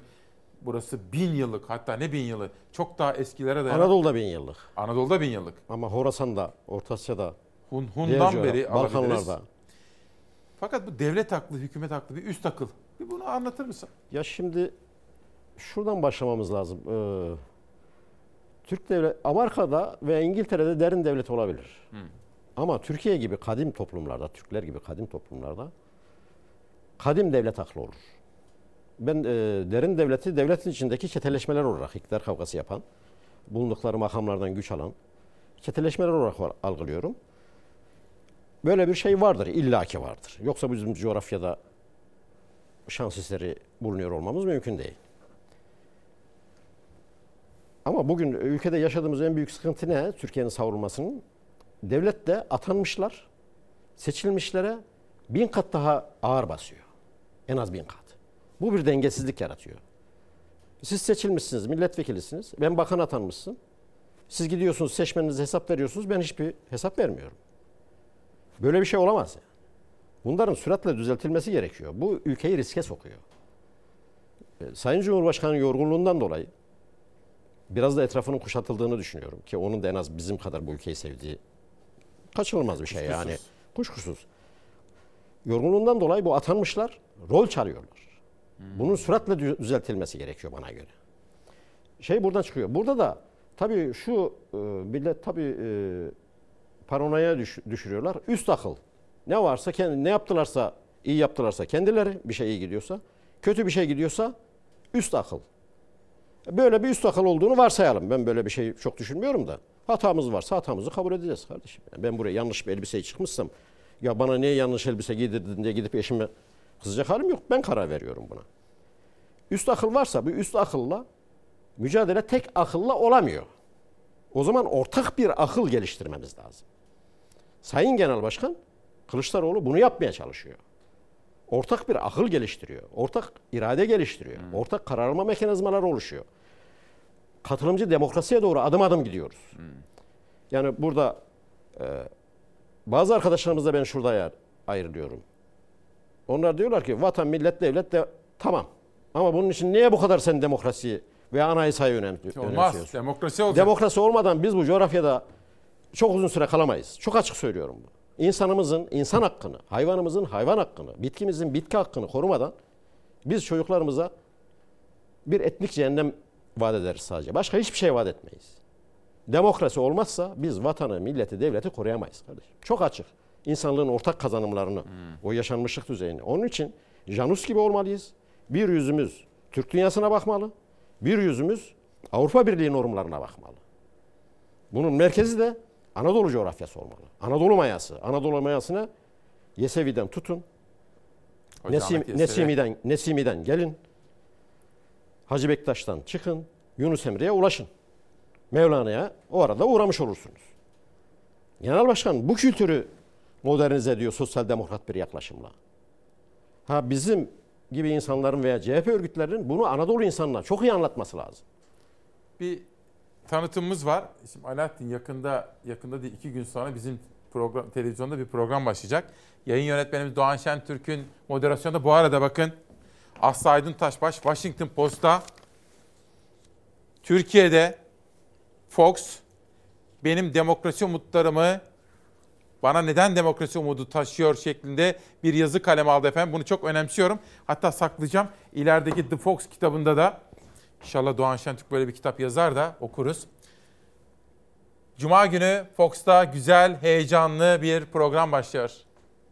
Şimdi e, Kinyas Yağız başta olmak üzere Alaaddin Aldemir'i kutluyoruz. İşte böyle bir dil, kutuplaşmadan çok yorulduk diyorlar. Siyasete bu dil hakim olmalı diyorlar. Efendim bu akşam Bir Gün Gazetesi'nin gazeteciler yazarlar buluşması var. Ben akşam oraya gideceğim. Gözlemlerimi sizlere yarın aktaracağım. Bir Gün Gazetesi'nin bu buluşmasından hemen sonra da Sen Ben Denin isimli bir filmin galası var. Yönetmen beni davet etti Tufan Taş'tan. Ona da gideceğim ve izlenimlerimi sizlerle paylaşacağım. Başkan son olarak Türkiye'ye ne söyleyelim? Vallahi şunu söylemek isterim. Ee, İslam medeniyetinde yoksulluk bir erdem değildir. Zengin iken yoksul gibi yaşayabilmek bir erdemdir. Aynı zamanda yoksulu zengin yaşatabilmek ise başka bir erdemdir. Şimdi 3Y ile mücadele edeceğiz diye gelen arkadaşlarımız yasaklar, yolsuzluk, yoksulluğun yanına bir de yağma ve yozlaşmayı koydu. 3Y 5Y oldu. Keşke 0Y olsaydı. Yani ne yazık ki bunu görmezden geliyorlar. Bunu üst akla, alt akla, yan akla atıyorlar. Ama şurada da e, düşmanca davranmamalıyız. AK Parti'nin 20 yıllık bir tecrübesi var. Burada yetişmiş bir şey var. Tabii. Burada devlete karşı suç işleyenler hukukla, hukuk önünde gereğini yapar. Ama devlete, millete, topluma ihanet etmemiş insanlarla da biz bir araya gelip oturabilmeliyiz. Konuşacağız. Bunu yaptığımız zaman genel başkan sağa çekiyor. Ya yok böyle bir şey kardeşim. Ben geldim. Türk milliyetçisi olarak CHP'deyim. Ve üyesiyim sadece. Üyesiyim. Kendi arabama biniyorum, gidiyorum, geziyorum, anlaşıyorum, arkadaşlarıma anlatıyorum. Her şeye düşende AK Parti gitsin de kim gelirse gelsin değil. Türkiye'yi yeniden inşa edecek bir kadronun, lider kadronun gelmesi lazım. Peki. Çok teşekkür ediyorum. Ben teşekkür ederim. Değerli izleyenler ben Alaaddin Aldemir'i konuğumu uğurlayacağım. Müsaadenizi istiyorum. Döneceğim ve günü birlikte kapatacağız. 17 Kasım'da hem haberleri konuştuk, doları, piyasaları, neden etkili bir müdahale gelmiyor sorgulama yaptık. Milli takımla sevindik. Hayatın içindeki pek çok haberi sizlerle paylaştık. Emeği geçen bütün ekip arkadaşlarım işte isimleri geçecek şimdi. Onlara içtenlikle teşekkür ediyorum. Sağ olsunlar, var olsunlar. Kanalıma, danışmanıma, katkıları için bütün arkadaşlarıma ve siz kıymeti Çalarsat ailesine teşekkürler ediyorum. Hakka Çağrı, Duanın Hikmeti Hüseyin Boy. Mazideki Karahallı Mehmet Çolak'tan gelmiş Karahallılar Vakfı Kültür Yayını. Sayit Babaoğlu Bir Yolculuk Hikayesi bizim köyden Bakırköy'e. Erzurum'da İngiliz konsolosu Everett'te Ermeni suikastı Doktor Sıtkı Yılmaz Kuşkay'dan gelen bir kitap. Teşekkür ediyorum kendilerine. Sakın kader deme. Kaderin üstünde bir kader var. Ülkendeki kuşlardan ne haber vardır? Mezarlardan bile yükselen bir bahar vardır. Aşk celladından ne çıkar madem ki yar vardır. Yoktan da vardan da ötede bir var vardır. Hep suç bende değil, beni yakıp yıkan bir nazar vardır. O şarkıya özenip söylenecek mısralar vardır. Sakın kader deme, kaderin üstünde bir kader vardır. Ne yapsalar boş, göklerden gelen bir karar vardır. Gün batsa ne olur, geceyi onaran bir mimar vardır. Yalnızsam külümden yapılan bir hisar vardır. Yenilgi yenilgi büyüyen bir zafer vardır. Sırların sırrına ermek için sende anahtar vardır. Göğsünde sürgünümü geri çağıran bir damar vardır. Senden umut kesmem, senden umut kesmem kalbinde merhamet adlı bir çınar vardır. Sevgili, en sevgili, ey sevgili, uzatma dünya sürgünü.